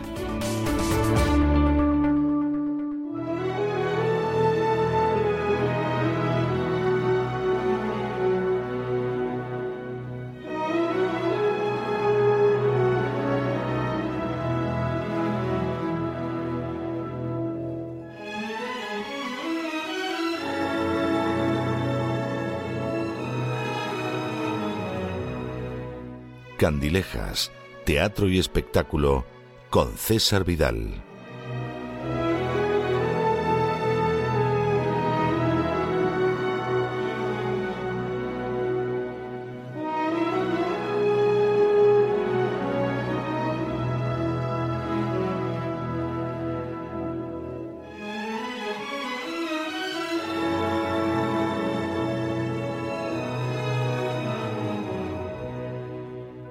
Estamos de regreso y estamos de regreso para esa última parte, ese último segmento, esa última porción de nuestro programa de los viernes que ustedes saben que siempre es excepcional. Por supuesto, yo tengo que recordar siempre, es de justicia hacerlo, que la forma en que concluimos el programa a lo largo de la semana también tiene mucho de excepcional. Los colaboradores son excepcionales y lo mismo si abordamos la forma en que hay que hablar correctamente el español o la literatura o la psicología o la economía, siempre hablamos de gente excepcional. Pero la gente excepcional de los viernes tiene un plus de excepcionalidad. A veces es gente que, que es conocida a escala universal ese director que ganó el Oscar, ese cantante de ópera especialmente importante. En otras ocasiones es gente conocida en un ámbito nacional o en un ámbito local y menos conocida universalmente, pero siempre es gente en la que merece la pena detenerse, con la que merece la pena conversar durante un rato, gente que de alguna manera ustedes tienen que conocer mejor. Nuestro invitado de esta noche es uno de esos personajes y además quisiera decirles que es una de esas ocasiones en que uno abre una ventana mucho más amplia de lo que generalmente hacen los medios de comunicación. Con nuestro invitado de esta noche, ustedes se van a encontrar con un mundo que deberíamos conocer muy bien, pero que prácticamente es desconocido por los españoles, se van a encontrar con un continente hacia el que tendríamos que tender la mano y alzar la vista y sin embargo en la mayoría de los casos le damos la espalda y se van a encontrar también con una de esas personas que escribe en español, que forma parte en buena medida de nuestra literatura puesto que escribe en esta lengua común y que, sin embargo, muchos tendrían serias reticencias de, a la hora de incluirlo en ese cambio, en ese campo, perdón, de lo que es hispano cultural. Les estoy hablando de Donato Endongo. Don Donato, muy bienvenido y muy buenas noches. Muchísimas gracias, muy buenas noches y, en fin, aquí estamos para intentar, en fin, acercar nuestras realidades a, fin, a, los oyentes de su programa. Bueno, don Donato, usted nació en Niefan, en Guinea Ecuatorial. Estamos hablando, por lo tanto, de una persona que nació en el ámbito de lo hispánico, en la medida en que Guinea Ecuatorial era una de las colonias africanas de España. Y yo diría que además una persona con la que tenemos ya de entrada una deuda clarísima desde aquel momento en el que en el año 1984 publica usted su antología de la literatura guineana, que yo diría que es un cañamazo para poder acercarse a la literatura africana escrita además en español. ¿Cómo es la experiencia de Donato Endongo en esos años en que había todavía una presencia española en Guinea y cómo es el salir en un momento de determinado de esa Guinea independiente. Bien, eh, cuando yo nací, eh, estábamos en Guinea Ecuatorial, eh, era, estaba en plena, en plena era colonial, yo diría que en lo más álgido del periodo colonial. de manera que lo que yo destaco siempre en, de este periodo es la doble opresión que sufrimos los, los, los guineanos. Por un lado, la colonización, que la sufrimos todos los africanos, pero al contrario que los cameruneses o los nigerianos o los gaboneses, pues Inglaterra era una democracia, Francia era una democracia, y entonces, de alguna manera, pues esas ideas democráticas y esas formas democráticas podían reflejarse, aunque de una manera muy, digamos, muy civilina o muy alejada, pero se reflejaban de alguna manera en Nigeria o en Camerún o en Gabón. Pero nosotros vivíamos esa opresión colonial y para que la gente lo entienda, porque claro, normalmente en el mundo occidental el colonialismo ha sido, digamos, eh, glorificado. Sí. Porque solamente se ve a los aventureros eh, que en el siglo XIX y principios del siglo XX iban a explorar África, en fin, se han magnificado figuras como la de Livingstone, etcétera, etcétera, etcétera, y sin embargo no se han dado cuenta de un hecho fundamental, la percepción que teníamos los colonizados sobre esa situación.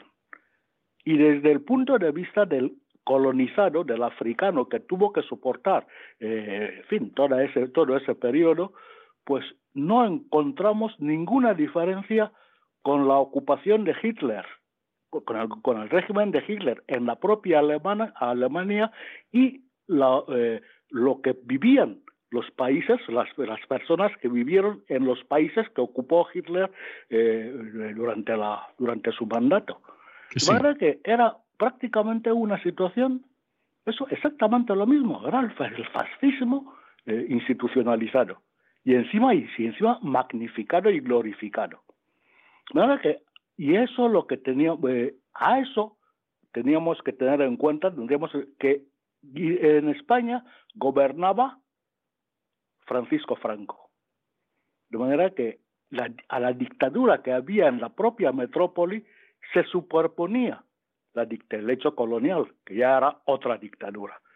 Que esa doble opresión es la que yo siempre, fin, trato de hacer entender a la gente. Y de todo aquello, pues no podía salir como después se ha intentado, eh, pues, en fin, eh, ha intentado decir que bueno que tenía que ser una democracia. De aquel régimen no se podía, no podía salir una democracia después de la independencia. Hay una cuestión que algunas personas conocen, otras lo consideran algo meramente folclórico, y es que en un momento determinado esa Guinea que accede a la independencia es una Guinea que cuenta con una constitución sobre la que hay juicios diversos que ha redactado Antonio García Trevijano. De hecho, Antonio García Trevijano contaba con un par de condecoraciones de gobiernos extranjeros y uno de ellos era precisamente del gobierno guineano. Ese proyecto constitucional fracasa porque no existe una base, un humus democrático dentro de Guinea, fracasa porque de todas formas aquello tenía que fracasar y la constitución ayudaba a que fracasara. ¿Qué, ¿Qué, es lo que pasa para que en un momento determinado, a diferencia de lo que sucede en otras naciones africanas, en Guinea se acabe derivando hacia formas dictatoriales de gobierno? Lo que acabo de decir lo explica absolutamente todo. Eh, desde los 1959 en que se deja de ser formalmente una colonia y se y pasa a ser y pasan a ser de las provincias de Fernando Po y Río Muni. Eso, sí. eso, ocurre en 1959, esa, cuando, después de que España entrase unos años antes en Naciones Unidas, Naciones Unidas sí. empezó a presionar a España para la descolonización, etcétera, etcétera. Y al mismo tiempo ya existían desde los años 40, había dentro de Guinea Ecuatorial grupos nacionalistas que querían, fin, al principio no querían separarse de España, no querían la independencia, querían simplemente un trato mejor. Esa es la génesis del nacionalismo eh, en Guinea Ecuatorial. Querían un trato mejor, un trato igualitario, porque aquí se ha dicho y se repite, y es el discurso que conoce todo el mundo, que en, España, que en Guinea Ecuatorial España no había racismo y yo puedo decir, y cualquier guineano que viviese en esa época, sí. que había racismo. Sí, sí. Había sitios en la propia Guinea Ecuatorial, en Bata, donde, vamos, eh, donde empecé el bachillerato, donde no podíamos entrar los guineanos. Solo, solamente podían entrar los españoles, los blancos, vamos, y bueno, y lógicamente y sus criados, que todos eran negros, nada más. Los únicos negros que entraban en determinados sitios eran sus criados. De manera que si eso no es racismo, bueno, y eso estamos, digamos, en fin, pasando muy por encima de las cosas, ¿no? Porque la conculcación de todo el derecho eh, tradicional de los pueblos africanos. Yo soy fan, por ejemplo, lo, también hay bubis, también hay indoes, también hay otras etnias en Guinea Ecuatorial, pero todo ese ordenamiento jurídico, toda esa, en fin, toda esa idiosincrasia, toda esa moral, todo, pues fue subvertiva, fue, eh, fue subvertiva para imponer la moral, las costumbres, la comida, etcétera, de los españoles. Y todo eso la gente lo vivía muy mal, aparte de del hecho de, la explotación económica, porque evidentemente eh, la producción de cacao, la producción de café, se deforestó prácticamente el país, la madera, etcétera, etcétera, que son los productos fundamentales eh, de los que se beneficiaba la colonización española en Guinea Ecuatorial. Y todo eso significaba la expropiación de terrenos, que en, nuestra concepción africana no existe, no debe existir una propiedad sobre la tierra. Pero sin embargo, los españoles, la tierra es comunal. Sin embargo, los españoles subvirtieron todo eso en su propio beneficio porque necesitaban hacer sus fincas, sus explotaciones de cacao, etcétera, etcétera. Y todo eso la gente lo vivía muy mal. Esos grupos nacionalistas nacieron, digamos, eh, con una sola idea y estaban unificados. Pero a partir de 1959, ¿qué ocurre en Guinea? Que cuando se dan cuenta los, el colonialismo, los colonos, empezando por el, el, fin, el, almirante Luis Carlos Blanco, que era el vicepresidente del gobierno español y encargado de los temas coloniales. Porque la Dirección General de Plazas y Provincias Africanas, que se llamaba entonces, pues eh, eh, digamos, estaba bajo su jurisdicción.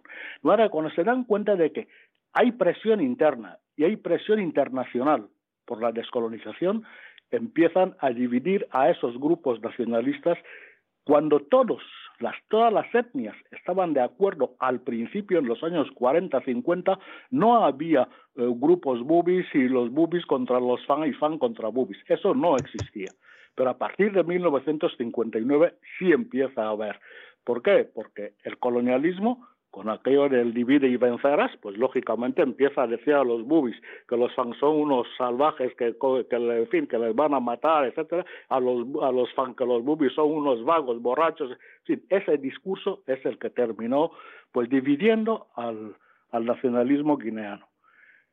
Y cuando algunos algunos guineanos, por ejemplo Atanasio Ndomellón, que tenía una cierta cultura, eh, que hablaba perfectamente francés, inglés, etcétera, había estudiado en el seminario de Banapá, etcétera, y había estado muchos años exiliado en Estados Unidos, en Argelia y en otros sitios, pues intentan llevar a Guinea hacia una independencia, digamos, normal, en la que se respetasen los derechos fundamentales, en las que hubiese una administración, digamos, moderna, etcétera, pero surgen otros, precisamente por causas de esas divisiones, surgen otros grupos financiados por, por españoles que dicen que unos dicen que las, hay, tiene que haber separación entre Fernando Po y Río Muni, que son países diferentes, otros dicen que no hay que echar a los colonos de una vez, otros dicen que hay que, fin, mantener una relación con España eh, gradual, que, en fin, porque Guinea no tenía personal formado, no había profesionales,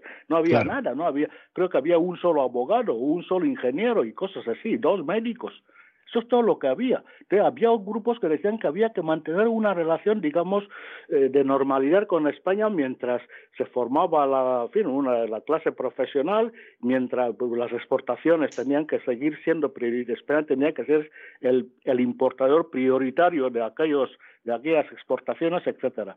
Pero claro, surge Francisco Macías y que dice que hay que que echar a los españoles de una vez, porque tal, tal, precisamente porque el odio acumulado por el racismo, por la explotación, por la superexplotación, pues tenía un cierto, un cierto, tenía, no no un cierto, tenía bastante predicamento en, en algunas mentalidades. Y eso es lo que aprovecha Antonio García Trevijano, que estaba oponiéndose a, Franco, era un opositor a Franco, etcétera, para apoyar a los más radicales, sin darse cuenta de que con eso, o dándose cuenta, no lo sé, eh, eh, que eso es lo que iba a llevar al país al caos. De manera que mientras oficialmente había división en el propio gobierno español entre la postura de Castilla y el ministro de Asuntos Exteriores que quería una independencia, pues como se había dado, como Francia acababa de dar a los países, a nuestros países vecinos, como eh, Bélgica acababa de, acababa de dar a, Congo, a, a, Inglaterra, a Nigeria, a Tanzania, etcétera. De manera que es una independencia, digamos, pactada entre colonizados y colonizadores. Pero, sin embargo, Macías, radical, dijo que había que echar a los blancos, tal, apoyado, financiado por Antonio García Trevijano. Y eso es lo que explica la victoria de Macías. Porque si, si como dicen los colonos, el 90% de los guineanos estaban escolarizados, estaban eran los, los negros más civilizados de África. La renta per cápita eh, eh, guineana era superior a la más alta de África, excepto Sudáfrica. Todo ese discurso lo conocemos, pero no es, se corresponde con la realidad, porque no explica, ese discurso no explica la victoria de Macías. Lo que explica la victoria de Macías es, en fin, el propio sistema colonial que había creado pues, odio, había creado, en fin, descontento, y ese descontento es el que aprovecha Macías, eh, aupado por Antonio García Trevijano, para eh, imponerse en la cita electoral del verano de 1968. O sea, en ese sentido, el papel de Antonio García Trevijano, que era un opositor un opositor light, pero bueno, un opositor al régimen de Franco, sí, sí, sí, es así, o sea, no, eh, no, es así, o sea, eso no tiene vuelta de hoja, pero, pero efectivamente el papel de García Trevijano al final es respaldar a los más extremos y aupar a la dictadura a Macías. Efectivamente, es más, la Constitución eh, se reunió eh, a finales de 1967 y, el primer semestre de 1968 se reunió en Madrid una conferencia constitucional entre guineanos y españoles para elaborar una constitución y pactar la independencia. Macías Sale, que estaba era uno de los representantes de Guinea Ecuatorial en, la, en aquella mesa, sale diciendo que la constitución que se había aprobado en Madrid, que se aprobó, todos los grupos la aprobaron, menos el grupo de Macías, era una imposición neocolonialista, etcétera, etcétera, y es cuando entra Trevijano, eh, y, y, eh, eh, pide a Trevijano asesoramiento para hacer otra, una constitución diferente. Pero la constitución aprobada en Madrid eh, por todos los grupos políticos menos Macías y pactada con España es la que se votó en 1968 y es la fue era la constitución digamos legal que abolió Macías a los pocos meses de llegar al poder. La abolió como él no él, él hizo campaña con, eh, por el, no a, la, a, esa constitución y prometió que pues si llegaba al poder pues la iba la iba a borrar y la iba a abolir y la abolió. Entonces e impuso la constitución eh, preparada que le preparó Antonio García Trevijano. Constitución en la que, en fin, por decirlo en dos frases, legalizaba la pena de muerte solamente por criticar al presidente. Bien. De manera que, y eso lo que, y, y, eso es lo que el ordenamiento jurídico, si podemos hablar en esos términos, en una tiranía que era solamente la voluntad y la palabra de Macías. Pero en fin, todo lo que hizo Macías estaba basado en, las, la Constitución y en el asesoramiento de Antonio García Trevijano.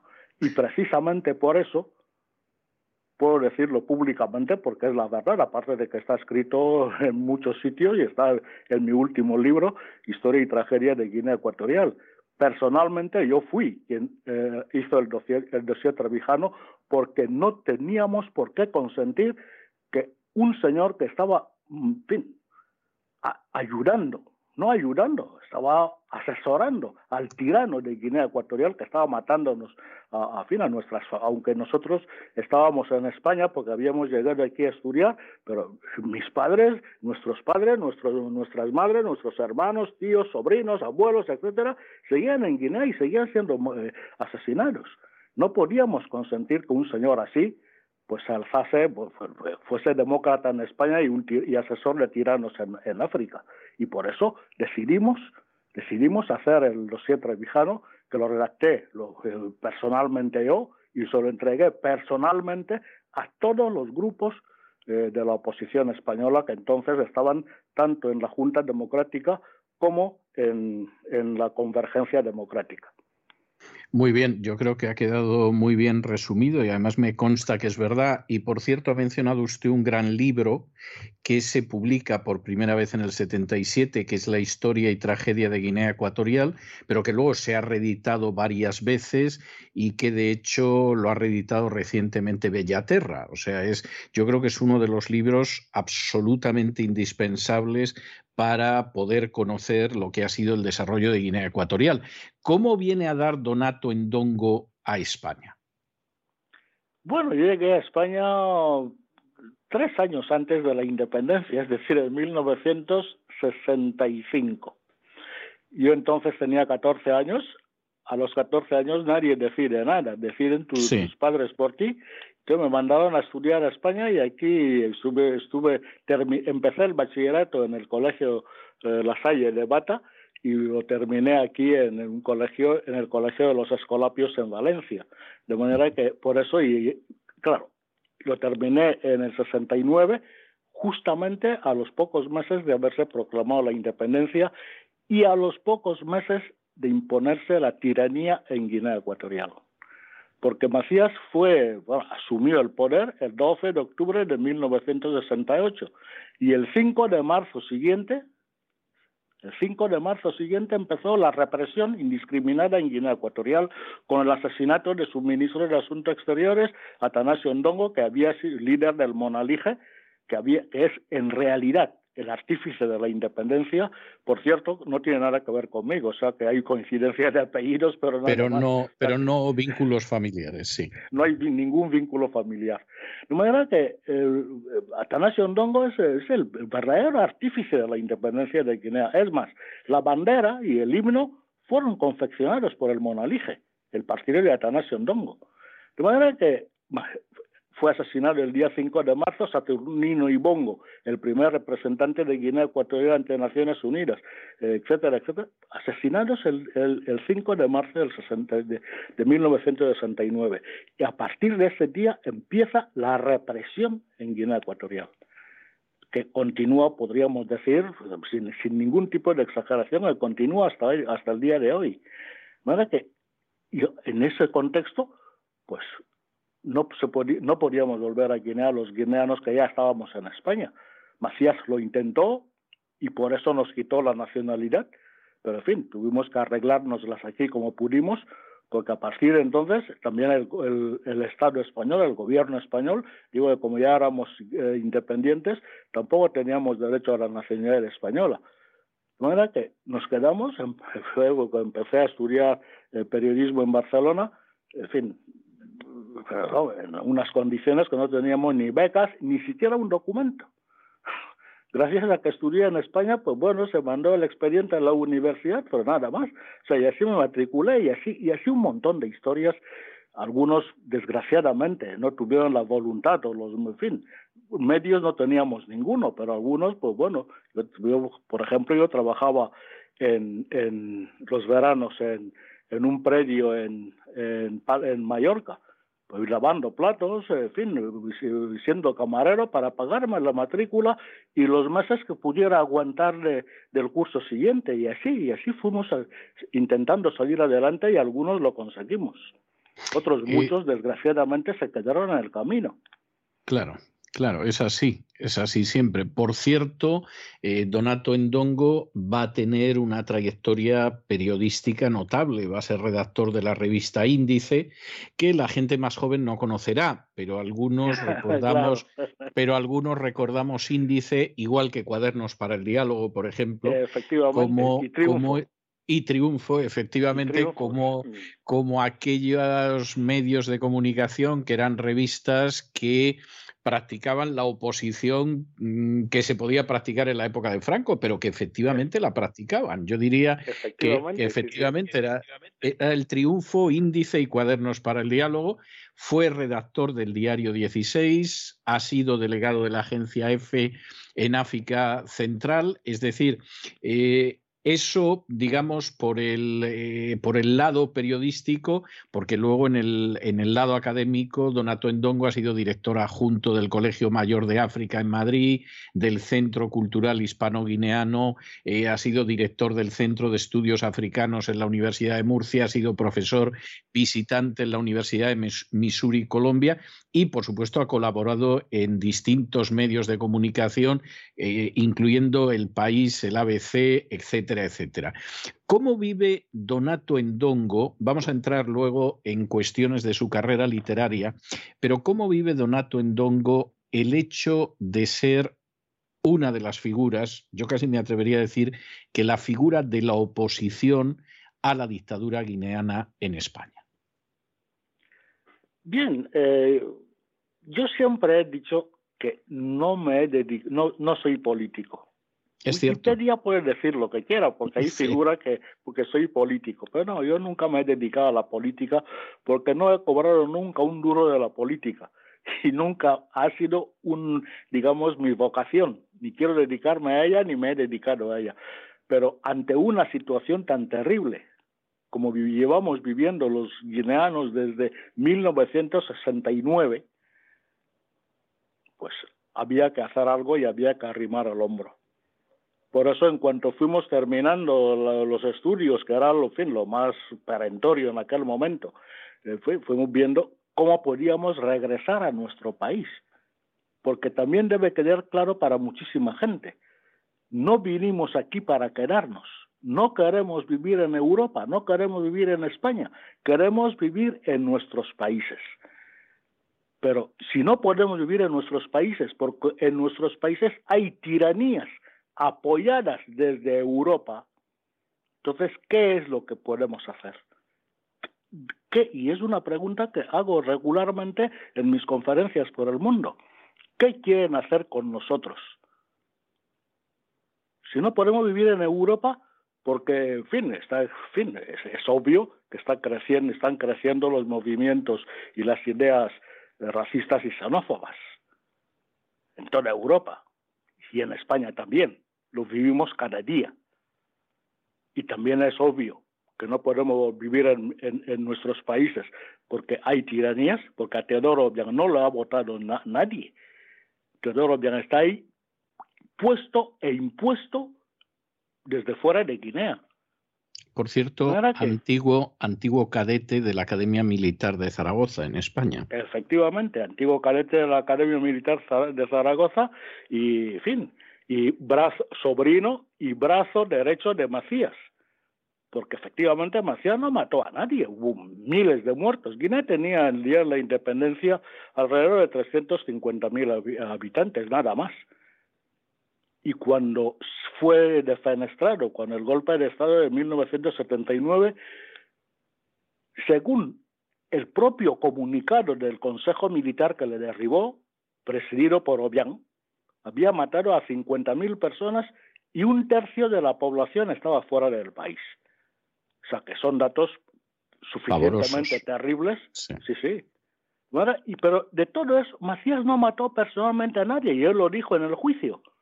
Él no mató a nadie. ¿Quién ejecutaba todo eso? Pues gente como Teodoro Obiang. Él mismo no lo puede negar. Por eso ha prohibido que se hable de ese periodo dentro de Guinea. De manera que son datos que hay que recordar para, digamos, contextualizar la, eh, la situación y, que sepamos por qué ocurren las cosas. No estamos en el exilio porque, porque Teodoro bien sea alto o bajito y no nos gusta. No, no, no. Sino por las cosas que hace y las cosas que viene haciendo desde siempre. De manera que en ese contexto, pues eh, tuvimos que quedarnos aquí y, y, y arrimar el hombro a ver qué es lo que podíamos hacer. ¿Y qué podíamos hacer? Pues crear movimientos de oposición para, para, para concienciar primero a nuestra propia gente, obviamente, porque había exiliados en Camerún, había exiliados sobre todo en Gabón y había exiliados en España y prácticamente en todo, en, fin, en toda Europa. Porque muchos, eh, como Macías se declaró comunista y se alió con eh, Corea del Norte, la Unión Soviética, Cuba, etcétera, pues había estudiantes que mandaban ahí, pero cuando terminaban no querían regresar y se quedaban en España o en Francia o en Alemania No era que había que aglutinar a esta fin, a esta gente y, y a ver qué es lo que podíamos hacer. Y así nacieron los movimientos de oposición a Macías en España. Y por supuesto había que concienciar a los propios españoles. ¿Por qué lo digo? ¿Por qué insisto en ello? Porque no, no olvidemos que desde 1971, ante el fiasco de la independencia, el, el, el régimen de Franco prohibió hablar de Guinea Ecuatorial en España. La famosa materia reservada. Es cierto, sí, es cierto. De manera que no se conocía, nadie sabía en España qué es lo que estaba pasando en Guinea y por qué estábamos aquí. Nadie lo sabía porque estaba prohibido hablar de Guinea Ecuatorial en España. Es más, puedo contar una anécdota. Una, un amigo mío, gran escultor, Leandro Mbomío, estaba vivía en Barcelona y en fin muy, muy conocido y muy reconocido entonces ganó un premio no sé si en Alemania o no sé dónde un premio de, de, de su de, de, escultura y cuando se publicó en un periódico español dijeron que era saharaui porque no podían decir que era de Guinea Ecuatorial de verdad hasta ese punto manera que y esa materia reservada, ese secreto oficial, lo levantó Adolfo Suárez, el primer gobierno de Adolfo Suárez, en octubre de 1976. Luego, había que contar a los propios españoles qué es lo que estaba pasando en Guinea y por qué seguíamos aquí. Que todo eso es lo que nos llevó a formar grupos de oposición, grupos fin, políticos, evidentemente, para, ver si podíamos eh, regresar. Y, y, ahí es por ahí, por esa vía y por, por entrar en la política, pero no para ser político ni para gobernar a nadie, ni nada, simplemente porque había que arrimar el hombro y todos éramos necesarios.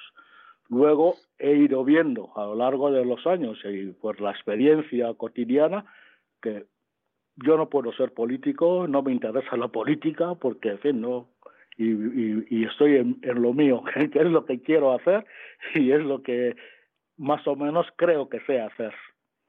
Eh, Donato Endongo, hemos hablado antes de ese gran libro que se ha reeditado hace poco, La historia y tragedia de Guinea Ecuatorial.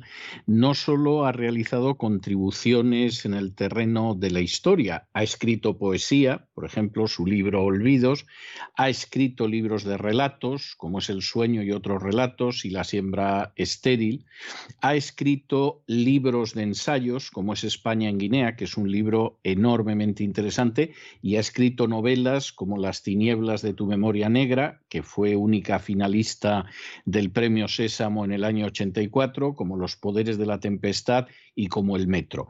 ¿Por qué esta necesidad de escribir de Donato Endongo? Porque le permite efectivamente arrojar luz sobre lo que ha sido ese pasado y ese presente de Guinea, porque le permite expresar lo que es una cultura tan mal o tan poquísimo conocida en España como es la cultura guineana en particular y la africana en general. ¿Por qué esa escritura y además esa escritura que se derrama en distintos géneros? Bien, mmm, llegó un momento, estando todavía en el colegio, cayó en mis libros, en mis manos un libro de un escritor nigeriano, Chino Achebe, Sí. Ahora es, es, muy conocido, pero claro, en, lo, en los años 60. No lo era entonces, sea, sí, No lo era entonces. Pero sí. en mi colegio, no sé, lo encontré en la biblioteca y como siempre he sido un lector empedernido, pues leí ese libro y descubrí, fue la primera vez que supe que un negro había escrito un libro en la vida. De verdad. Tendría unos 16 años, poco, poco más o menos. Y eh, la novela es Sin Falafar, Sin, Sin Falafar y que ha sido tra traducida varias veces, bueno, publicada, eh, traducida varias veces al español eh, con distintos títulos. Uno de ellos sí. es Un mundo se aleja, otro, en fin, y así. De manera que esa novela... Es una gran novela, ¿eh? Es una gran sí, novela. Y por cierto, tengo que decir que, que, aquí en Estados Unidos, en la universidad, por ejemplo, la gente que cursa alguna asignatura relacionada con, con África es una novela de lectura obligatoria. Efectivamente, fue la que me descubrió mi vocación, que eso es lo que yo quiero hacer. Porque en el colegio, yo era el único negro en, el, mi, mi colegio, que había entre entre eh, de primaria a preu, eh, bueno, que, que, hacíamos entonces el preuniversitario, Sí. eh, y, y entre internos, externos y medio pensionistas debía haber más de mil estudiantes en aquel colegio. Yo era el único negro, claro. Obviamente todo el mundo quería saber cómo se vive en África, si los, Sí. en fin, si los negros, eh, cómo viven y tal, esas. Y, y empecé a contarles, a contar, y, y así descubrí mi vocación y confirmada tras la lectura de, del libro de Chino Achebe. Por cierto, mi último artículo en El País fue justamente la necrológica sobre Chino Achebe, el día que murió. De manera que eso es lo que determinó mi vocación, la necesidad de comunicar. La necesidad de comunicar porque me di cuenta de que aquí en España había sobre África solamente había o el discurso colonialista o el discurso misionero que de alguna manera y en alguna medida pues eran coincidentes, eran complementarios. Pero la realidad africana no se conoce en España. Voy a contar una anécdota, otra anécdota. Yo estaba ya en Guinea en ese momento, pero cuando eh, Wole Soyinka gana el premio Nobel, me contaron... Sí, el nigeriano, lo recuerdo, sí, el, sí, sí. El nigeriano, cuando ganó el premio Nobel, creo que fue en 1986, no Sí. tenía ni un solo libro publicado en España y cundió un- el pánico en las redacciones. En 1986 no había todavía ni un solo libro de, de Soyinka publicado en España. sí. Y empezaron, ¿Verdad que- empezaron a traducir los más breves para que les diera tiempo. Es de, yo, recuerdo, yo recuerdo cuando, cuando le dieron el premio Nobel, porque yo tenía amigos nigerianos y sí lo conocían. Y, y recuerdo que no había nada en español. Y, Nada, y efe- nada. y efectivamente empezaron inmediatamente a traducir algo, pero claro, empezaron por lo más cortito para que les diera tiempo a publicarlo en un tiempo breve, ¿no? Efectivamente. De manera que ya incluso en el, estando en Diario 16, eh, eh, Sánchez Dragó, Fernando, tenía, bueno, eh, Pedro J le encargó, porque mi director era, bueno, yo entré en Diario 16 por Miguel Ángel Aguilar, pero me encontró Pedro J ahí y seguimos trabajando. De manera que, y Pedro J le encargó a Sánchez Dragó un suplemento literario que se llamaba Disidencias. Sí. Y ahí colaboré un, par de veces y tal, diciendo eso. O sea, un- recuerdo que una de mis colaboraciones en disidencias decía eso, que, que, había que, que en España no se conocía nada ni de literatura africana, ni el pensamiento africano, absolutamente nada.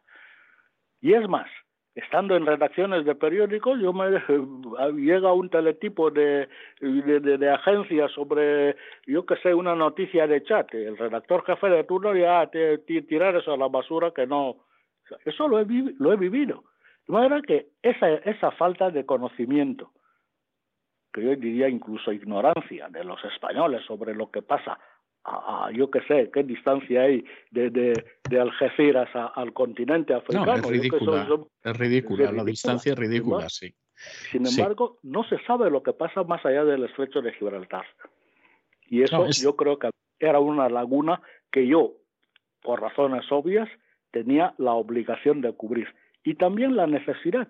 ¿Por qué? Porque cuando la gente me pregunta, me preguntaba hace años y me sigue preguntando hoy, ¿por qué no estoy en mi país? ¿Qué les digo? Tengo que explicarles por qué. Claro. Y en vez de explicárselo individualmente a mis vecinos o a mis amigos, pues lo escribo en un periódico y se entera más gente. Sí, es cierto, es cierto, es, es así.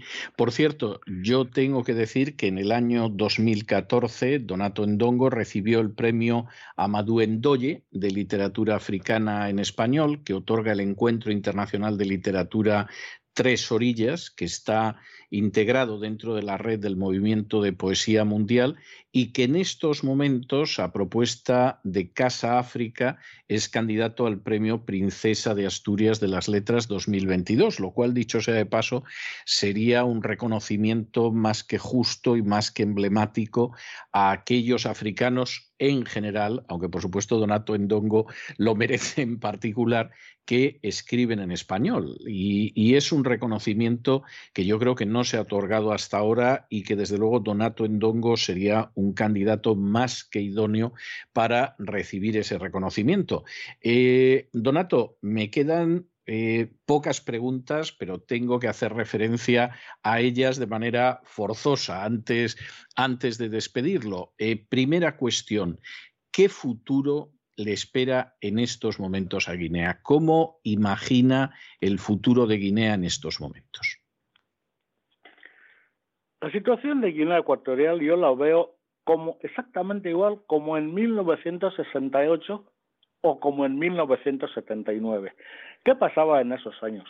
Que había expectativas. En 1968 la expectativa era la independencia. ¿Qué vamos? Pero el problema está en que, por lo menos yo no lo conozco, no había ningún planteamiento más allá de que se fueran los españoles y cogiéramos nosotros las riendas del país. No había programa, apenas había ideología, no había nada. Un deseo, que se vayan los españoles, que seamos tan independientes como los demás países, como Nigeria o como Camerún o como Gabón, que la habían cogido pues ocho años antes.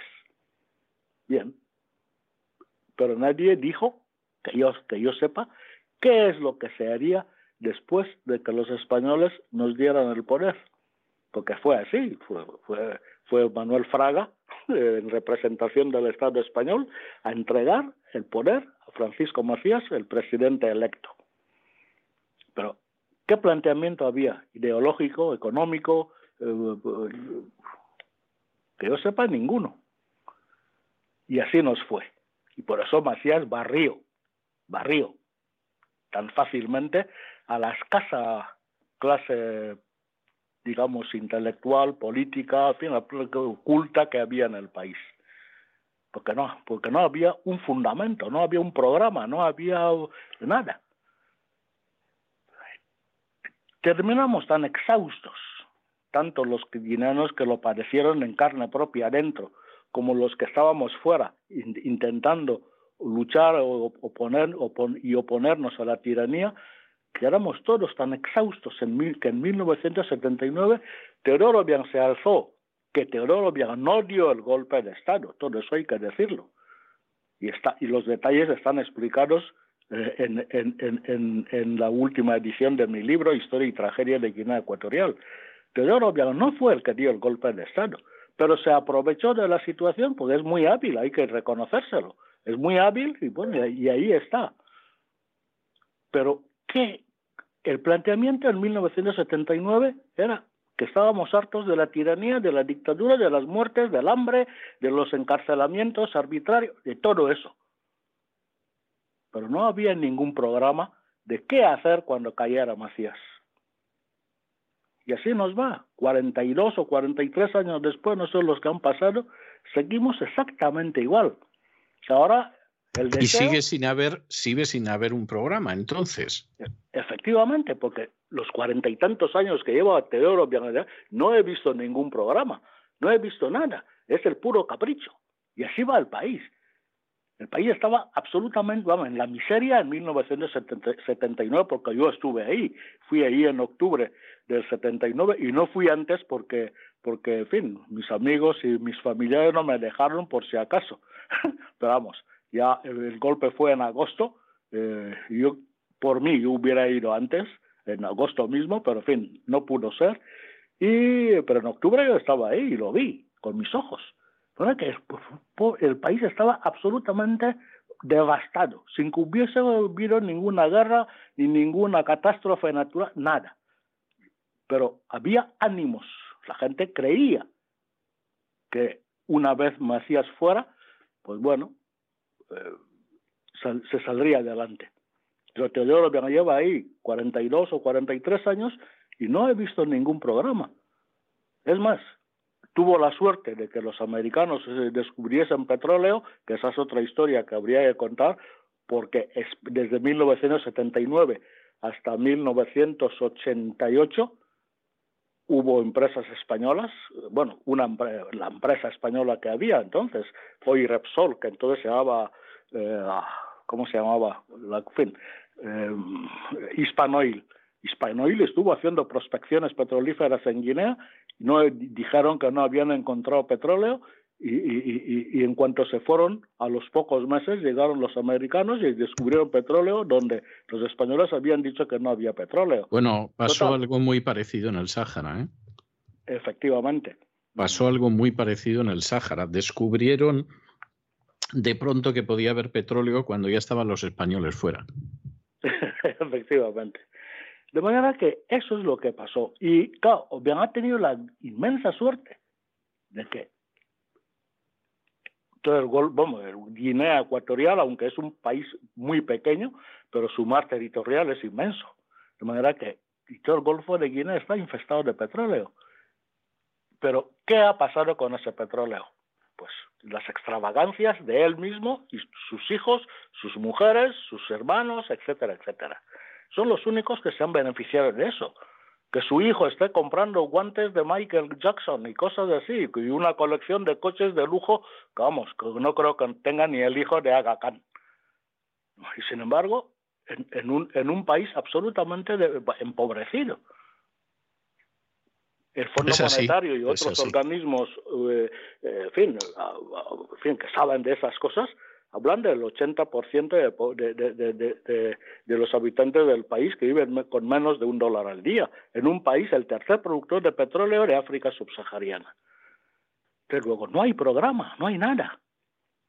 y en la oposición ahora mismo estoy viendo lo mismo. Hace unos días han mandado unos, unos, unos, unos grupos de la oposición, han mandado una carta a Obiang para que ver si les deja participar en las próximas elecciones. Pero bueno, eso no es nada, porque bien llevo prometiendo que va a hacer la democracia eh, desde, vamos, desde el 3 de agosto del 79 y, y, y, estamos al día de hoy y todavía no hemos visto tal democracia. Igual que sigue prometiendo desde que entró, porque eh, eh, impuso el, el, francés también como lengua cooficial en detrimento del español, impuso el portugués como lengua cooficial en detrimento del francés y del español, de manera que y cuando entró en, en, el, en el Club de los Países Lusófonos, prometió, porque lo prometió, que iba a abolir la pena de muerte porque era la condición que le habían, que le habían puesto tanto Portugal como Brasil y otros países. Y hasta ahora, hasta hoy, sigue diciendo que sí, lo va a hacer, pero, pues, señores, luego, ni Obiang tiene programa, ni la oposición veo que tenga ningún programa, porque la oposición se centra solamente en, en quitar a Obiang. Pero bueno, ¿qué vamos a hacer después? De ¿Y qué hacemos el día después? ¿Qué hacemos el día después? Eso, y por eso digo que veo que, que Guinea Ecuatorial está en la misma situación de siempre. ¿Por qué? Y, pues no sé por qué. Pero bueno, el caso es que eso no permite a nadie, o por lo menos a mí, vislumbrar ni un poco de esperanza. Una última, una última cuestión, eh, Donato. Eh, ¿Qué ¿qué le gustaría hacer a Donato que no ha hecho todavía? Aparte de regresar a una Guinea democrática, algo de este tipo, que eso es otra cuestión. Pero eso es lo que iba a contestar. Bueno, bueno, pero aparte de eso, porque eso sería maravilloso y además seríamos muchos los que nos alegraríamos. Eh, particular por Donato Endongo y en términos generales por, el pueblo guineano. Pero Donato ha escrito novelas, ha escrito poesía, ha escrito ensayo, ha escrito historia, eh, ha estado en periodismo y sigue estando en periodismo. ¿Qué, ¿Qué, le gustaría realmente hacer a Donato Endongo que no ha tenido posibilidad de hacer hasta ahora? Vivir tranquilo. Vivir tranquilo, así de verdad trabajado tanto y en unas condiciones absolutamente, no sé, como solo. Sí. Que, con unas dificultades tremendas en todos los sentidos, sobre todo en el sentido material, que, que llega un momento en que echo de menos simplemente vivir solo, o sea, vivir tranquilamente. Sí, sí, sí. Vivir, solamente vivir y vivir con tranquilidad.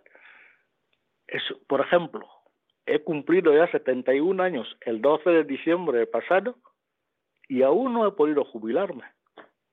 Sí, sí, sí. De manera que es lo único que, quisiera hacer, poder vivir con tranquilidad y seguir escribiendo, claro. Porque hace años prometí en una entrevista que me hicieron hace tiempo cometí el error, entre comillas, de decirle a, esa persona, a esa revista, que eh, mis novelas, Las tinieblas de tu memoria negra y Los poderes de la tempestad, formaban parte de una trilogía. Y ahora todo el mundo me pregunta, me sigue preguntando años después cuál es la, tercera parte de la trilogía y, lo único que puedo decir es que sigue en mi, dentro de mi cabeza como idea, porque no he tenido, digamos, el momento adecuado para abordar esa tercera parte de la trilogía. Y hay otras ideas que tengo en la cabeza, pero para eso uno necesita serenarse un poco, eh, vivir tranquilo, en una palabra, nada más. Y es lo que me gustaría hacer y en toda mi vida todavía no he podido vivir tranquilo. Es así, es así, es, es la realidad, no, no sirve darle vueltas y, y efectivamente es así. O sea, no, no, no tiene más vuelta de hoja. Bueno, pues yo le deseo muchísimo a Donato Endongo que aparte de que reciba este premio Princesa de Asturias, que se merece más que sobradamente, que también pueda haber cumplido su sueño de, de vivir tranquilo lo que le quede de vida. ¿no? Es, me parece algo muy, muy noble y muy legítimo.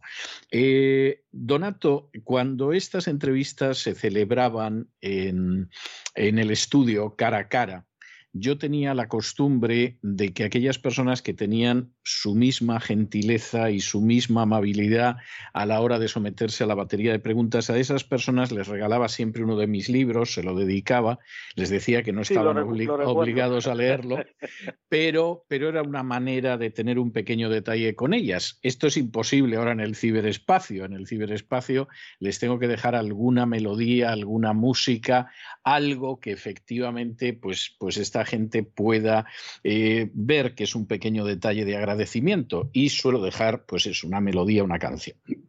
Yo le voy a dejar hoy con música de Guinea Ecuatorial y le voy a dejar con música de Guinea Ecuatorial fundamentalmente no solo para manifestarle mi gratitud porque haya podido estar con nosotros durante este tiempo, sino para que también la gente pueda escuchar esa música de un país que ha estado muy unido a la historia de España durante mucho tiempo y que sin embargo se ha silenciado siempre lo que ha sido Guinea Ecuatorial en la historia de España. Yo recuerdo en alguna ocasión cuando yo he preguntado a gente que vivió en Guinea Ecuatorial en su infancia, en su juventud, españoles, lo que había sido su recuerdo de Guinea Ecuatorial y todos lo recordaban como el paraíso terrenal.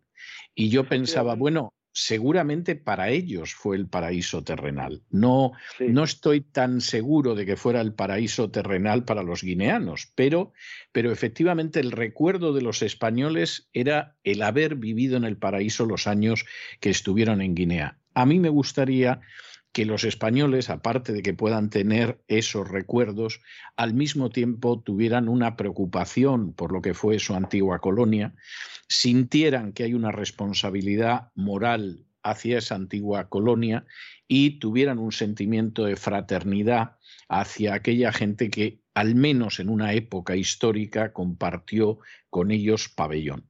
Y eso me parecería importante. Don Donato, muchísimas gracias por este tiempo que tan generosamente nos ha regalado y reiterándole de nuevo que sería ideal que le concedieran ese premio Princesa de Asturias, reciba usted un abrazo muy fuerte. Muy buenas noches.